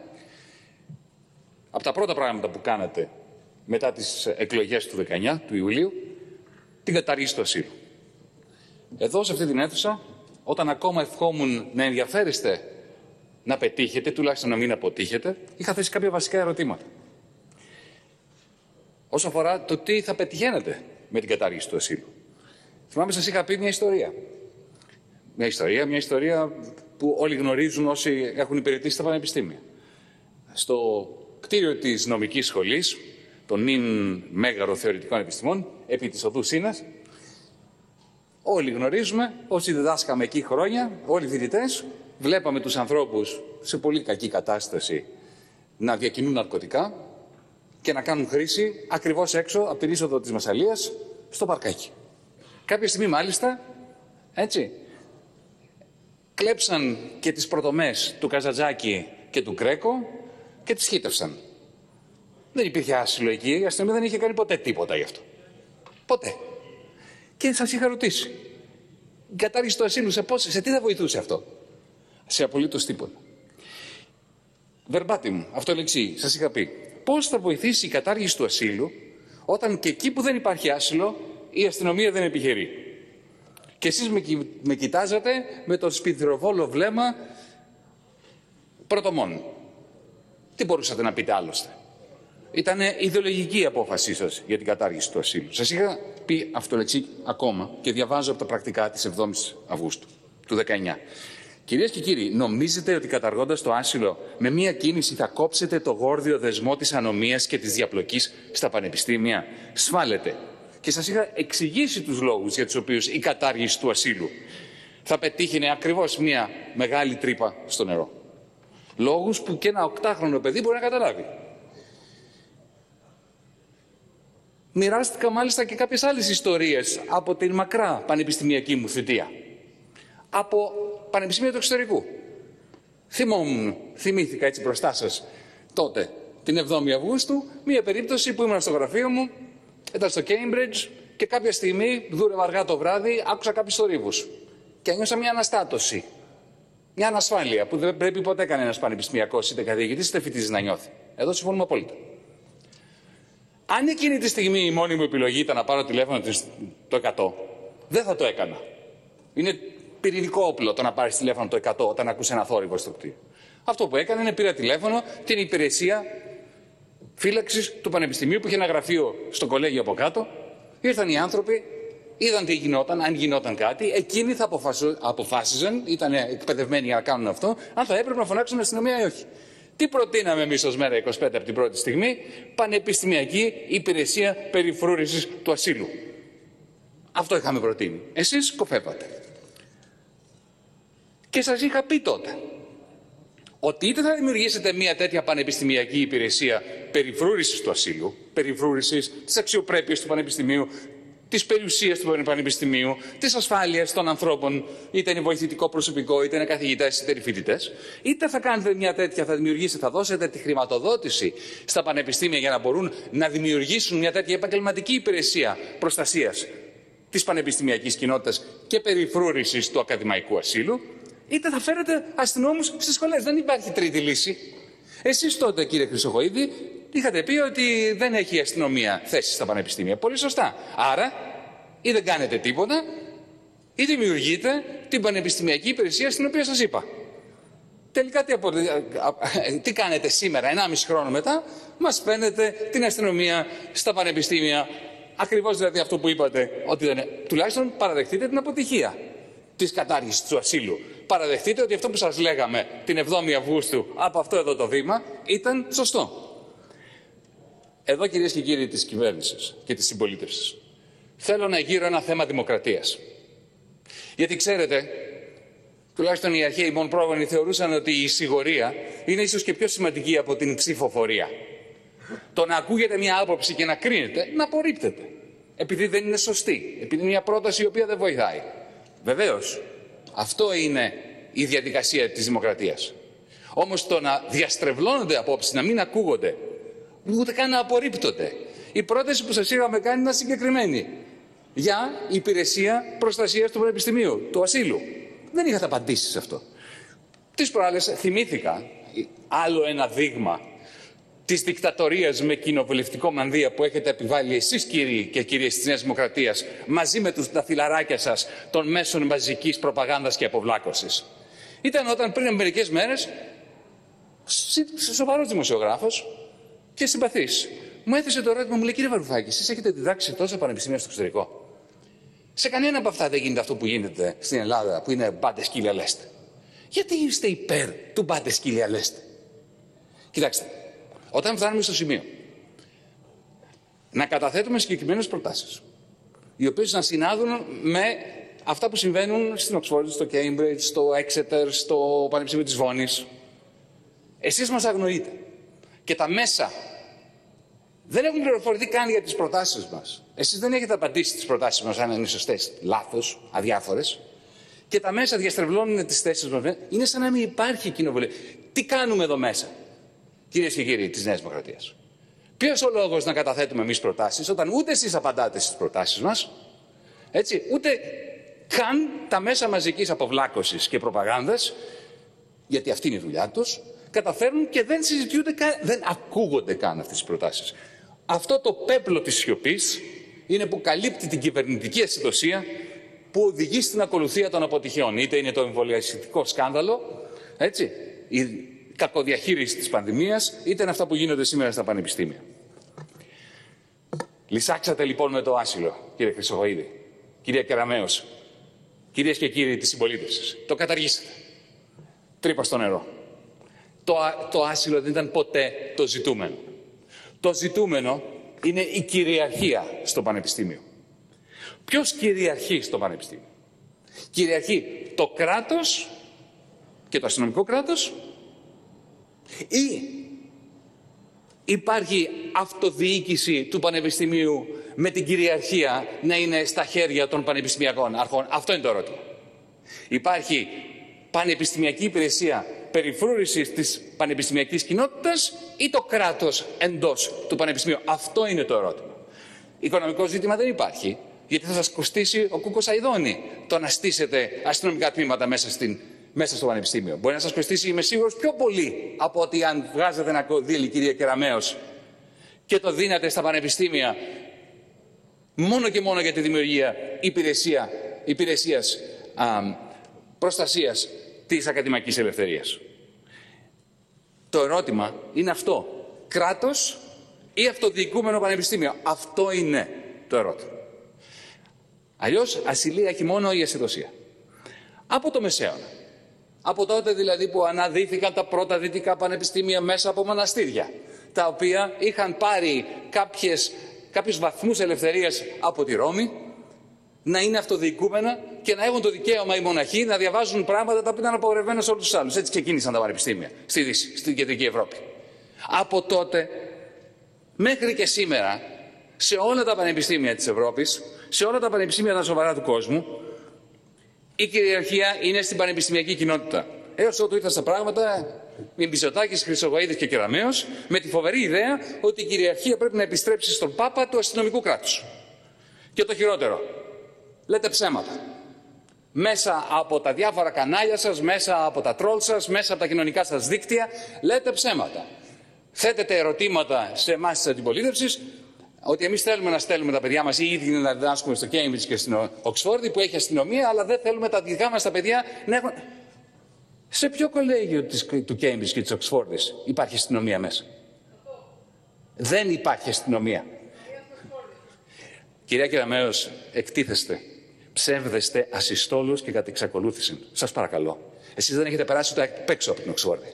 Εγώ έχω διδάξει στο Cambridge, έχω κάνει μαθήματα στην Οξφόρδη και σας διαβεβαιώ ότι υπάρχει υπηρεσία πανεπιστημιακή, η οποία είναι τους έχουν προσλάβει οι πανεπιστημιακές αρχές που λογοδοτούν στις πανεπιστημιακές αρχές. Όπως σας είπα και προηγουμένως, αλλά δεν ακούτε. Δεν ακούτε. Ή δεν καταλαβαίνετε, δεν ακούτε. Αποφασίστε. Είστε κοφοί ή δεν είστε αρκετά επιμελείς εδώ μέσα στην αίθουσα του Κοινοβουλίου. Σας είπα, όταν ήμουνα στο πανεπιστήμιο, στο Trinity College και πήρα τηλέφωνο, πήρα την υπηρεσία του Πανεπιστημίου, η οποία είχε τη διακριτική ευχέρεια να φωνάξει την αστυνομία, αν έκριναν ότι χρειαζόταν παρέμβαση της αστυνομίας. Μου δείξατε μια φωτογραφία με 3-5 αστυνομικούς. Μπορεί και να πήγαν, αλλά με πρόσκληση της υπηρεσίας του Πανεπιστημίου, που είναι υπό την εποπτεία, τον έλεγχο και την πρόσληψη των πανεπιστημιακών αρχών. Ψεύδεστε. Είναι ντροπή σας, κυρία Κεραμέως. Το γνωρίζουμε ότι δεν αξίζετε να είστε υπουργός παιδείας, αλλά δεν χρειάζεται να μας το επαναλαμβάνετε συστηματικά, ιδίως μέσα στην Ολομέλεια της Βουλής. Τολμάτε να παρουσιάζετε, ποιοι, εσείς, τολμάτε να παρουσιάζετε τους πριτάνης και τους καθηγητές ως αδύναμα ανθρωπάκια. Αφού αποδείχθηκε, περίτρανα πόσο σωστό ήταν αυτό που σας λέγαμε, ότι η κατάργηση του ασύλου δεν θα κάνει τίποτα για να εξασφαλίσει τα πανεπιστήμια, λέτε ότι τώρα αυτά τα δύναμα ανθρωπάκια πρέπει να ενισχυθούν με αστυνομικά τμήματα, εντός των σχολών και με κάμερες. Κυρίες και κύριοι, είναι απλό το πράγμα. Είναι θέμα κυριαρχίας. Ποιος κυριαρχεί στο πανεπιστήμιο? Εσείς, κύριε Χρυσοχοΐδη, εσείς, το κράτος ή η πανεπιστημιακή κοινότητα? Αυτό είναι το ερώτημα. Και εσείς απαντάτε το κράτος. Γιατί είστε βαθιά κρατιστές, οι οποίοι παρουσιάζετε τον εαυτό σας δείτε ως νεοφιλελεύθεροι. Δεν είστε καν νεοφιλελεύθεροι. Από την ΕΡΕ κρατάει η σκούφια σας. Από την ΕΚΟΦ. Από το παρακράτος της δεξιάς κρατάτε. Είναι ξεκάθαρο αυτό. Κανένας σοβαρός, φιλελεύθερος, δεξιός, συντηρητικός που σέβεται το αυτοδιοικούμενο του πανεπιστημίου δεν θα σκεφτόταν ποτέ να ζητάει αστυνομία στα πανεπιστήμια και να κραδένει φωτογραφίες όπως μόλις έκανε η κυρία Κεραμέως, λέγοντας ψέματα για αυτό που ισχύει στην Οξφόρδη. Δεν θα τολμούσαν να το κάνουν αυτό. Θα ντρεπόντουσαν. Θα είχαν την αίσθηση της εσχήνης που εσείς δεν την έχετε, κυρία Κεραμέως. Βέβαια, όλα αυτά τα παρουσιάζεται στο περιτύλιγμα της ακαδημαϊκής ελευθερίας. Δεν έχει υπάρξει δικτάτορας στην ιστορία της ανθρωπότητας που να μην επικαλείται την ελευθερία την ώρα που την ποδοπατά. Έτσι κι εσείς κόπτεστε δημοσίως για την ακαδημαϊκή ελευθερία την ώρα που λειτουργείτε ως πεπισμένοι εχθροί της, όχι μόνο ως ιδέα, αλλά και επί του πρακτέου. Αν σας ενδιέφερε το αυτοδιοίκητο του Πανεπιστημίου, η ακαδημαϊκή ελευθερία δεν θα παρουσιάζετε τους πανεπιστημιακούς ως αδύναμα ανθρωπάκια που χρειάζονται τους αστυνομικούς του κυρίου Χρυσοχοΐδη για να ενδυναμώσει την ψυχή τους. Δεν θα δανειζόσασταν από τον Τόμας Χόμπς την αναλογία ενός πόλεμου όλων εναντίον όλων μέσα στο πανεπιστήμιο, λέγοντας ότι ο μόνος τρόπος να σταματήσει αυτός ο πόλεμος είναι να υπάρχει η δαμόκλειος σπάθα της ελληνικής αστυνομίας πάνω από το κεφάλι καθηγητών και φοιτητών. Δεν θα βαφτίζατε ως ενδυνάμωση την πλήρη αποδυνάμωση, τον εξευτελισμό, τον τέλειο εξευτελισμό των Πριτάνιων και των πανεπιστημιακών αρχών. Λέτε ότι ενδιαφέρεστε για τους φοιτητές που θέλουν να μάθουν. Λέτε πως πασχίζετε να τους προστατεύσετε από την ανομία, τη βία και την αυθαιρεσία που ζουν καθημερινά στις σχολές, στο έλεος των κομματικών παρατάξεων. Αν όντως ενδιαφερόσασταν για την ανομία και τη διαπλοκή, σας το έχω ξαναπεί, θα σας το πω τρίτη φορά, θα καταργούσατε την αριστεία της κομματικής αναρρίχησης. Θα καταργούσατε τη ΔΑΠ, η οποία καθημερινά στις σχολές μας συναλλάσσεται με επίορκους καθηγητές, με τους οποίους μάλιστα δημιουργούν και κυκλώματα διασπάθησης ευρωπαϊκών προγραμμάτων από τα οποία αμείβουν τον κομματικό σας στρατό. Στείλουν τραπεζάκια έξω από τις αίθουσές μας με ghetto blasters, του οποίου ο ήχος, η ένταση αυξομειώνεται όταν τολμάει να κάνει μάθημα στη διπλανή αίθουσα καθηγητής που δεν τους κάνει τα χατήρια, δεν περνάει τους δικούς τους, τότε η ένταση είναι στη διαπασόν. Προσφέρουν υπηρεσίες οι δαπίτες αντιγραφής σε φοιτητές. Αυτή είναι η ανομία. καταργήστε τους αν θέλετε να μας πείσετε ότι ενδιαφέρεστε για την ανομία στο Πανεπιστήμιο. Θα μου πείτε μόνο η ΔΑΠ τα κάνει αυτά. Ναι. Ως επιτοπλίστων, ναι. Εγώ έχω πρόβλημα και με τις άλλες παρατάξεις. Και το θεωρώ μεγάλη τιμή μου ότι όταν ήρθα στην Ελλάδα στο Πανεπιστήμιο Αθηνών, πρώτη με μένα τα βάλανε της Πάσπου. Ήμουνα μισητός για την Πάσπου. Γιατί ήρθαν και μου είπαν, με θεώρησαν δικό τους, οι δαπίτες τους περνάει ο δεξιός καθηγητής. Εμάς δεν θα μας περάσεις. Και τους είπα, αν είστε αριστεροί φοιτητές, θα έπρεπε να με απαιτήσετε να μην σας περάσω. Επειδή είμαι δικός σας, αν είμαι δικός σας. Και από τότε άρχισε πόλεμος από τη Πάσπου. Μετά είχα πόλεμο από τη ΔΑΠ, μετά είχα πόλεμο και από άλλες παρατάξεις. Αλλά σε εσάς απευθύνομαι σήμερα. Εσείς είστε κυβέρνηση. Δεν είναι κυβέρνηση το ΚΚΕ. Κυβέρνηση είστε εσείς. Εσείς το κόμμα σας, η κυβέρνησή σας, ο δημόσιος οργανισμός, το δημόσιο σύστημα τροφοδοτείται καθημερινά μέσα από την παράταξη που αποτελεί τη ραχοκοκαλιά του πανεπιστημιακού παρακράτους, τη ΔΑΠ. Εσείς, κυρία Κεραμέως, επιλέγετε αντί να καταργήσετε το πανεπιστημιακό παρακράτος της ΔΑΠ, να προσθέσετε σε αυτό το αστυνομικό κράτος του κυρίου Χρυσοχοΐδη. Ξέρουμε που θα καταλήξει αυτό, βάζοντας την πανεπιστημιακή αστυνομία μέσα στις σχολές.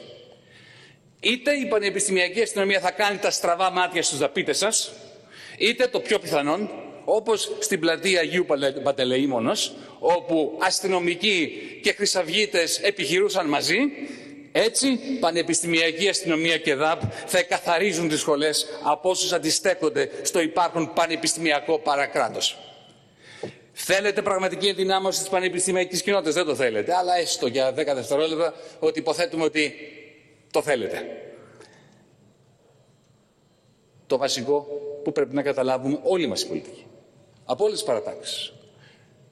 Συναδελφοί, εκπαιδευτική μεταρρύθμιση εναντίον των εκπαιδευτικών δεν γίνεται. Δεν μπορεί ο υπουργός, όποιος και θεϊκά πλασμένος να είναι ή υπουργός ή υπουργός. Δεν μπορείτε να κάνετε εκπαιδευτική μεταρρύθμιση. Οι δάσκαλοι κάνουν την εκπαιδευτική μεταρρύθμιση. Εσείς στρέφεστε εναντίον τους. Εσείς τους παρουσιάζετε ως αδύναμα ανθρωπάκια που χρειάζονται τους αστυνομικούς του κυρίου Χρυσοχοΐδη.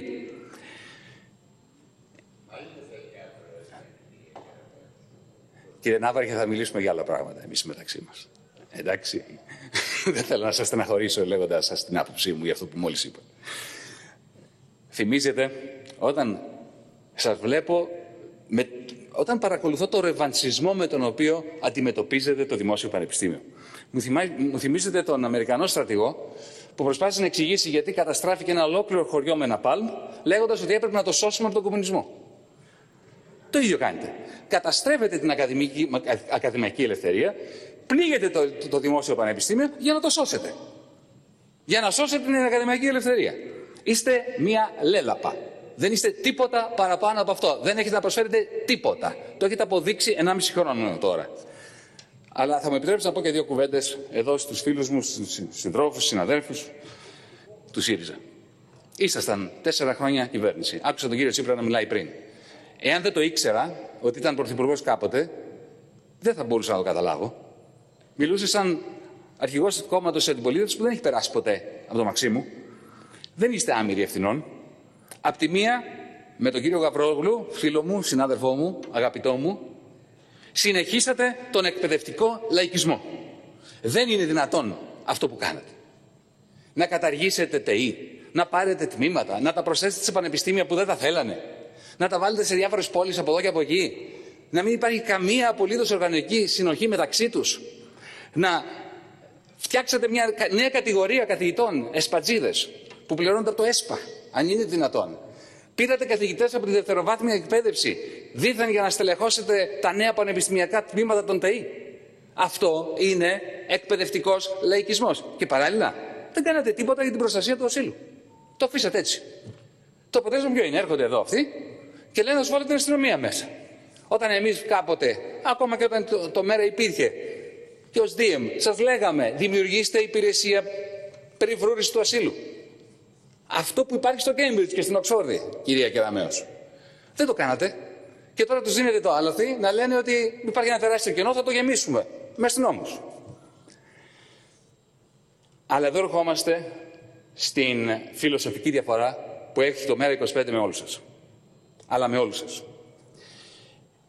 Εμείς δεν πιστεύουμε ότι το Υπουργείο μπορεί να κάνει τη διαφορά. Το μόνο που μπορεί να κάνει το κράτος, η πολιτεία, το Υπουργείο, αυτό είναι μια γενικότερη παρατήρηση για όλα τα Υπουργεία, είναι να δημιουργήσει το πλαίσιο στήριξης των πανεπιστημίων. Αλλά όλοι εσείς όμως, κάθε φορά που γίνεστε Υπουργοί Παιδείας, θέλετε να ρίξετε και μια εκπαιδευτική μεταρρύθμιση που να φέρει το όνομά σας. Έτσι. Νόμο σχέδιο Αρσένη, νόμο σχέδιο Διαματοπούλου, νόμο σχέδιο τώρα θέλει και Κεραμέως. Όλοι θέλετε ένα νόμο σχέδιο, μια μεταρρύθμιση με το ονοματάκι σας. Δεν γίνεται έτσι η δουλειά.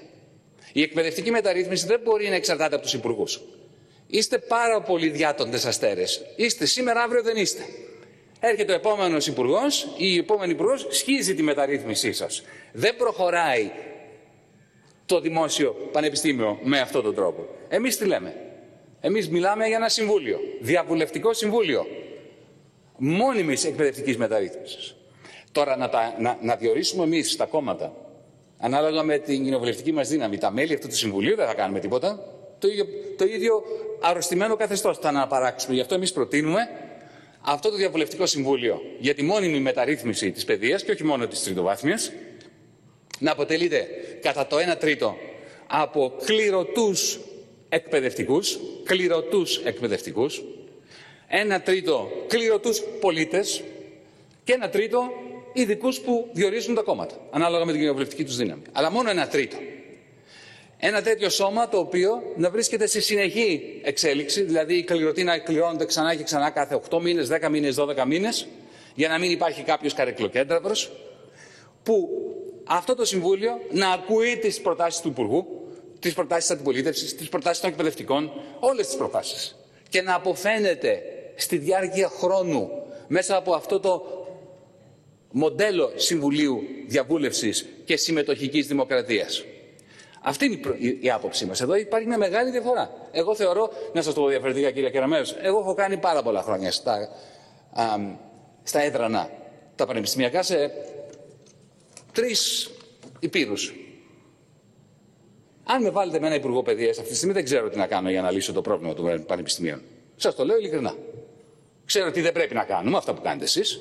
Αλλά σίγουρος για το τι πρέπει να γίνει, γιατί υπάρχουν τόσο βαθιά προβλήματα και τέτοια διαπλοκή εντός του πανεπιστημίου και ταυτόχρονα τόσο μεγάλες αξίες μέσα στο πανεπιστήμιο που δεν πρέπει να χαθούν, που οτιδήποτε έρθει από το Υπουργείο δεν πρόκειται να λύσει το πρόβλημα. Χρειάζεται μια αλλαγή νοοτροπίας. Χρειάζεται η διαβούλευση με κληρωτούς, έτσι, και χρειάζεται ενδυνάμωση της πανεπιστημιακής κοινότητας. Δεν μπορεί κανένας υπουργός, επαναλαμβάνω, το λέω, ελπίζω να μην σας κουράζω, αλλά έχει σημασία. Δεν μπορεί κανένας υπουργός να μεταρρυθμίσει τα πανεπιστήμια, να βγάλει από μέσα τις κακοήθειες που υπάρχουν και κυκλοφορούν και αναπαράγονται και να διασώσει τις αξίες αυτές. Κάθε φορά που προσπαθείτε να κάνετε κάτι τέτοιο, καταστρέφετε αξίες χωρίς να κάνετε κακό στις κακοπάθειες. Κύριε Πρόεδρε, θα ήθελα να σας παρακαλέσω. Κύριε Πρόεδρε, δεν θα συντομεύσω. Θα τελειώσω όταν θα πρέπει να τελειώσω. Σας παρακαλώ πάρα πολύ με ξαναδιακόψετε. Με συγχωρείτε πάρα πολύ. Εσείς ο κανονισμός ισχύει για όλους. Και όπως βλέπετε, αφήστε από 15 λεπτά αφήστε μιλάτε 24. Κύριε Πρόεδρε, δεν θα μου πείτε αν θα σας διακόψω προκειμένου να εφαρμόσω τον κανονισμό. Εγώ δεν θα σταματήσω ούτε θα συντομεύσω. Είναι πολύ σημαντικά ζητήματα αυτά και νομίζω ότι η τοποθέτησή μου είναι ακριβώς. Να συντομεύσετε. Αυτό σας ζήτησα. Δεν σας ζήτησα να σταματήσετε. Θα συντομεύσω όταν το κρίνω εγώ, κύριε Πρόεδρε. Όχι, όταν το λέει ο κανονισμός. Όταν το κρίνω εγώ, κύριε Πρόεδρε. Και ο σεβασμός στους συναδέλφους σας. Ο σεβασμός. Ναι, τολμήσατε να με διακόψετε. Τολμήσατε να με διακόψετε όταν δεν θα διακόπτατε κανέναν άλλον πολιτικό αρχηγό στα 23 λεπτά. Κάνετε μεγάλο λάθος. Δεν σέβεστε το κοινοβούλιο. Σε ό,τι με αφορά τουλάχιστον. Λοιπόν. Σε ό,τι με αφορά τουλάχιστον. Λοιπόν, εγώ σας συγχωρώ, αλλά δεν πρόκειται να σας ακούσω. Συνεχίζω. Ωραία. Και εγώ όταν θα έρθει η ώρα, ξέρω τι πρέπει να κάνω βάσει του κανονισμού. Θα κάνετε ό,τι κρίνετε ότι πρέπει να κάνετε. Μέχρι τώρα εκτίθεστε. Όχι ό,τι κρίνω, ό,τι λέει ο κανονισμός. Α, μόνο επιλεκτικά σε μένα. Μπράβο. Συγχαρητήρια. Μόλις εμφανίστηκε το ποιόν σας, κύριε Πρόεδρε. Το ξέρει ο ελληνικός λαός επί 30 χρόνια. Δεν περίμενα την κρίση. Θέλω να σας θυμίσω ότι οι σημερινοί φοιτητές, τα παιδιά που είναι τώρα στις σχολές, Είναι παιδιά που μεγάλωσαν εν μέσω χρεοδουλοπαρικίας, μνημονίων, φτώχειας, κρίσης, ανασφάλειας. Σπουδάζουν σε σαφώς υποχρηματοδοτούμενα ανώτατα εκπαιδευτικά ιδρύματα, με πολλές κενές οργανικές θέσεις. Σε μια παιδεία χωρίς πόρους, όπου και η κυβέρνηση προηγούμενη δημιούργησε νέες παθογένειες, το είπα αυτό πριν, έρχεστε τώρα εσείς να τους κάνετε μάθημα περί ατομικής ευθύνης. Θέλω να μιλήσω για τους αιώνιους φοιτητές, για το ΣΥΝ2. Πριν να σας πω ότι όταν ήρθα στην Ελλάδα, στο Πανεπιστήμιο, πραγματικά μου έκανε πάρα πολύ κακή εντύπωση το γεγονός ότι δεν υπήρχε μια σειρά. Ότι οι φοιτητές δεν ήξεραν ότι θα μπουν και σε 4-5 χρόνια θα έχουν τελειώσει. Εκεί δεν διαφωνούμε. Όμως, τι προσφέρουμε εμείς αυτούς τους φοιτητές σε σχέση με τι προσέφεραν τα άλλα πανεπιστήμια στα οποία δούλευα, στους φοιτητές εκείνους που τελείωναν στον χρόνο τους. Έχουμε ομάδες φοιτητών πέραν των ορίων του κοινωνικού αποκλεισμού. Τι θα γίνει με αυτούς, κυρίες και κύριοι συνάδελφοι? Με τα παιδιά που δεν έρχονται να δώσουν μάθημα επειδή δεν έχουν τα χρήματα να αγοράσουν το εισιτήριο του ΚΤΕΛ. Τα γνωρίζετε αυτά τα παιδιά? Ξέρετε ότι υπάρχουν ή αγνοείτε την ύπαρξή τους? Με φοιτητές που εργάζονται 12 ώρες την ημέρα, μαύρα, ούτε καν δηλωμένοι, και παλεύουν να δώσουν ένα μάθημα από εδώ, ένα μάθημα από εκεί. Και είναι, σε κάποια τμήματα είναι το 70% των φοιτητών αυτοί. Δεν είναι περιθωριακοί στο περιθώριο. Ποιο είναι το πραγματικό όφελος του να τους διαγράψουμε αυτούς? Ξέρετε ότι κάποιοι από τους καλύτερους φοιτητές που έχουν περάσει από τα χέρια μου, από το Καποδιστριακό Πανεπιστήμιο Αθηνών, ήταν αιώνιοι φοιτητές, οι οποίοι για χρόνια δεν ερχόντουσαν και ξαφνικά κάτι συνέβη στη ζωή τους. Βγήκαν στη σύνταξη κάποιοι μεγάλοι. Άλλοι κέρδισαν κάποια χρήματα. Άλλοι χώρισαν και επέστρεψαν στα θρανία. Και ήταν διαμάντια. Ήταν οι καλύτεροι μαθητές που είχαμε, οι καλύτεροι φοιτητές που είχαμε. Σκεφτείτε το κι αυτό. Και σκεφτείτε το πιο βασικό. Βάζοντας αυτή τη στιγμή τον κόφτη, τον ΙΣ2, τον οποίο παρουσιάζεται σαν πανάκια, το μόνο που κάνετε, ξέρετε τι είναι? Αναγκάζετε τους καλούς καθηγητές, τους βάζετε σε μια πάρα πολύ ζορισμένη δύσκολη θέση, να πρέπει να περάσουν ένα παιδί, γιατί αν από αυτούς εξαρτάται να τον περάσουν, θα κοπεί, θα φύγει, θα διαγραφεί και μπορεί να είναι εργαζόμενος στα βράδια. Δίνεται δηλαδή,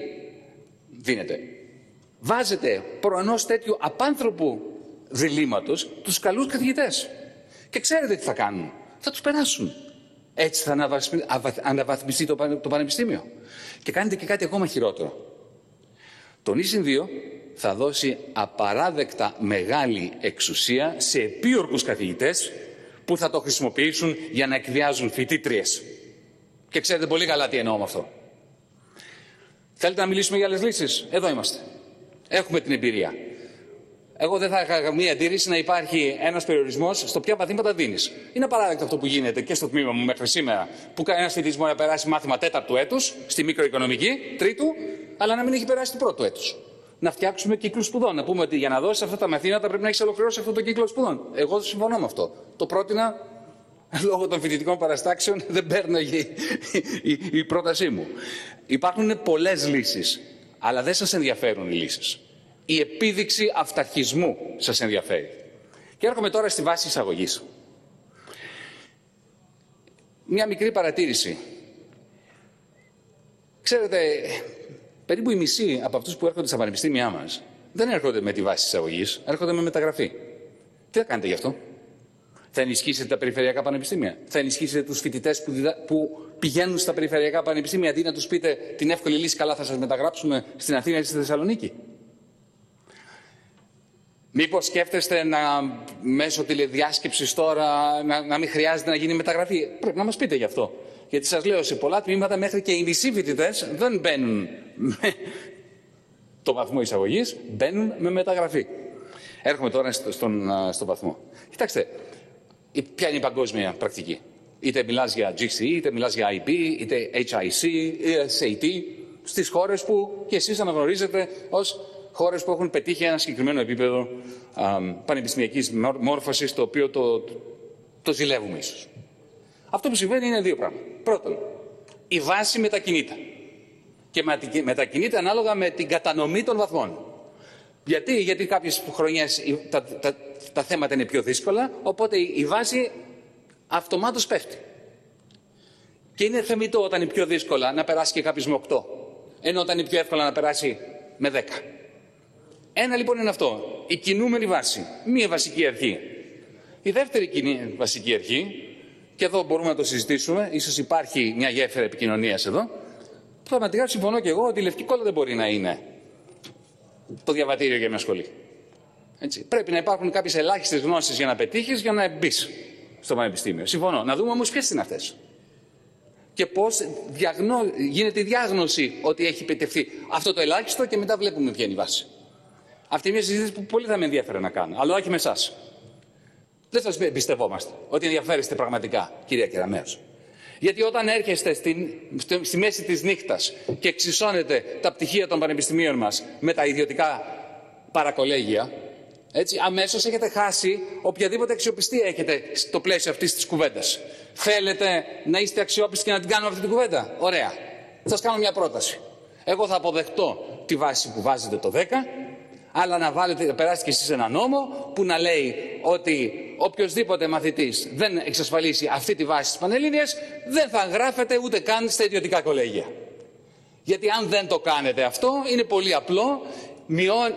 Αυξάνετε τη βάση εισαγωγή στα δημόσια για να στέλνετε πελάτες στα φιλαράκια σας, τους ιδιώτες κολεγιάρχες. Έτσι θα γίνει η συζήτηση. Έως ότου περάσετε αυτό το νόμο και για τα ιδιωτικά κολέγια, εμείς θα σας καταγγέλουμε.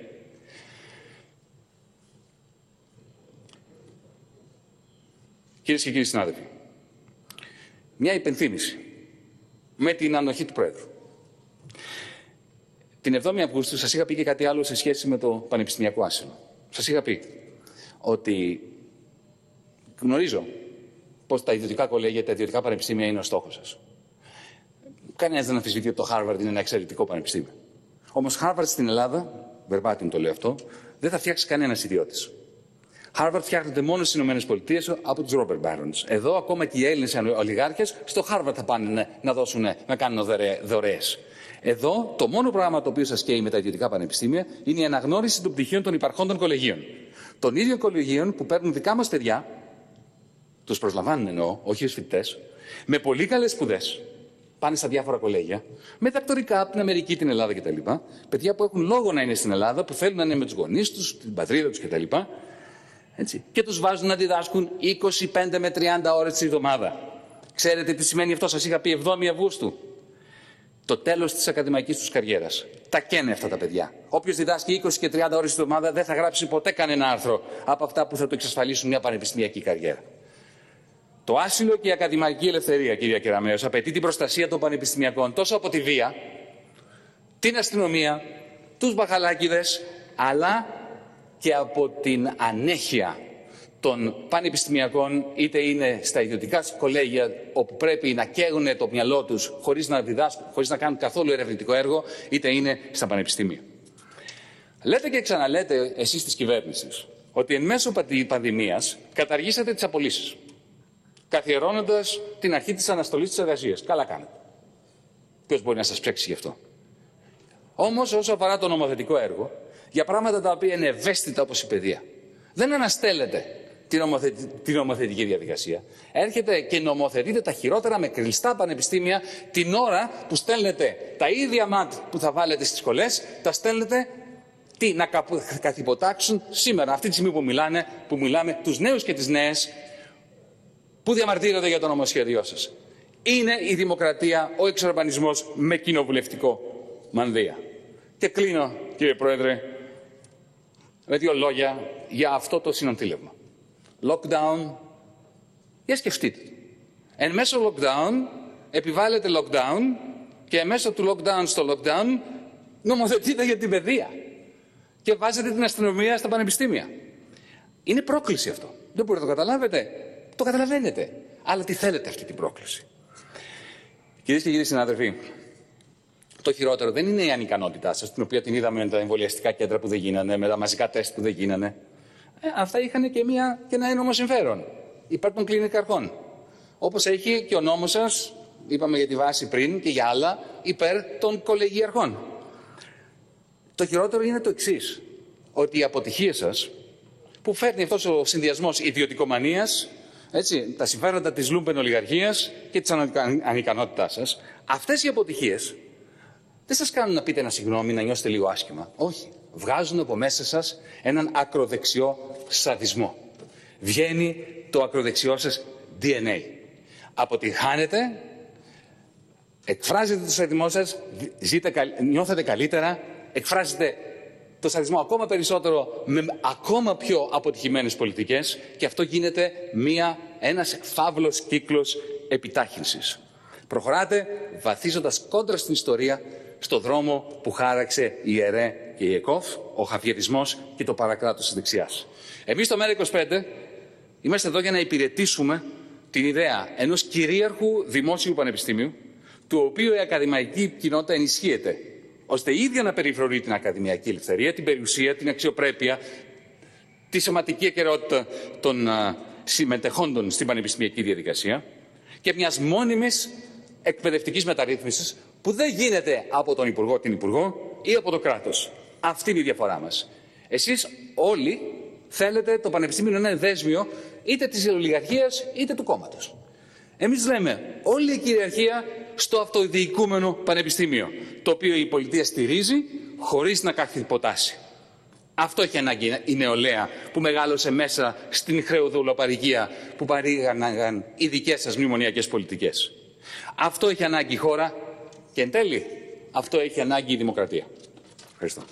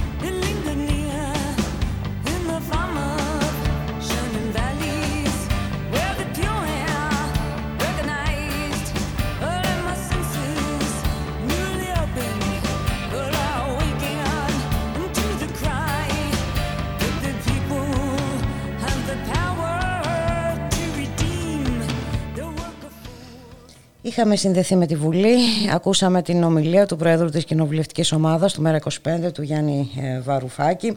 Μεταξύ άλλων υπογράμμισε απευθυνόμενος στην κυβέρνηση. Δεν μπορείτε να κρύψετε την απέχθειά σας σε ένα πανεπιστήμιο δημόσιο, αλλά μη ελεγχόμενο από το κράτος. Το αστυνομικό σας κράτος, η ιδέα της ακαδημαϊκής ελευθερίας σας φοβίζει. Αν ενδιαφερόσαστε να προστατέψετε, όπως λέτε, τους φοιτητές από την ανομία, τη βία και την αυθαιρεσία, το πρώτο που θα κάνατε θα ήταν να καταργήσετε τη μεγάλη πληγή των ανώτατων εκπαιδευτικών ιδρυμάτων, την αριστεία της κομματικής αναρρίχησης στη ΔΑΠ, η οποία καθημερινά συναλλάσσεται, όπως τόνισε ο Γιάννης Βαρουφάκης, με επίορκους καθηγητές, με τους οποίους μάλιστα δημιουργούν κυκλώματα διασπάθησης ευρωπαϊκών προγραμμάτων, από τα οποία αμείβουν τον κομματικό σας στρατό, προσφέρουν υπηρεσίες αντιγραφής σε φοιτητές, στείνουν τραπεζάκια έξω από τις αίθουσες διδασκαλίες, όταν μάθημα στη διπλανή αίθουσα απασχίζει να κάνει καθηγήτρια ή καθηγητής που δεν τους έκανε τα χατήρια, δεν πέρασε τους δικούς τους, δεν έκανε τα στραβά μάτια κατά τη διάρκεια επιτήρησης της εξετάσεις. Επίσης, ο Γιάννης Βαρουφάκης τόνισε κλείνοντας ότι το Μέρα 25 δεν αναγνωρίζει το δικαίωμα στην κυβέρνηση να νομοθετεί για τα πανεπιστήμια, με κλειστά τα πανεπιστήμια. Το Μέρα 25 απαιτεί την άμεση αναστολή όλων αυτών των νομοθετημάτων για ευαίσθητα ζητήματα όπου απαιτείται όχι μόνο ευρεία συνένεση, αλλά αποκομματικοποίηση της διαδικασίας λήψης αποφάσεων και επιβολής νέου καθεστώτος στα σχολεία και τα πανεπιστήμια. Το πρόγραμμα συνεχίζεται ως είχε προηγουμένως. Εμείς θα τα ξαναπούμε καλώς εχόντων των πραγμάτων αύριο στις 12 το μεσημέρι. Για χαρά, να είστε όλες και όλοι καλά.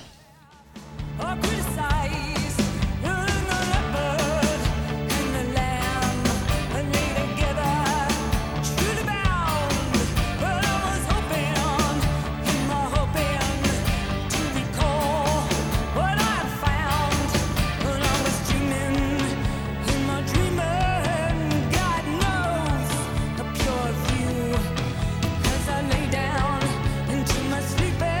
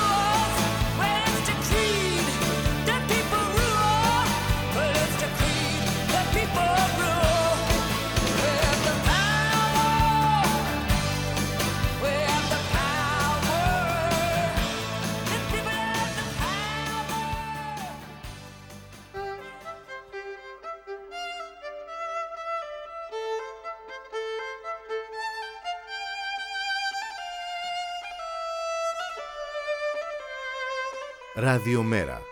Η ανυπακοή στο ραδιόφωνο.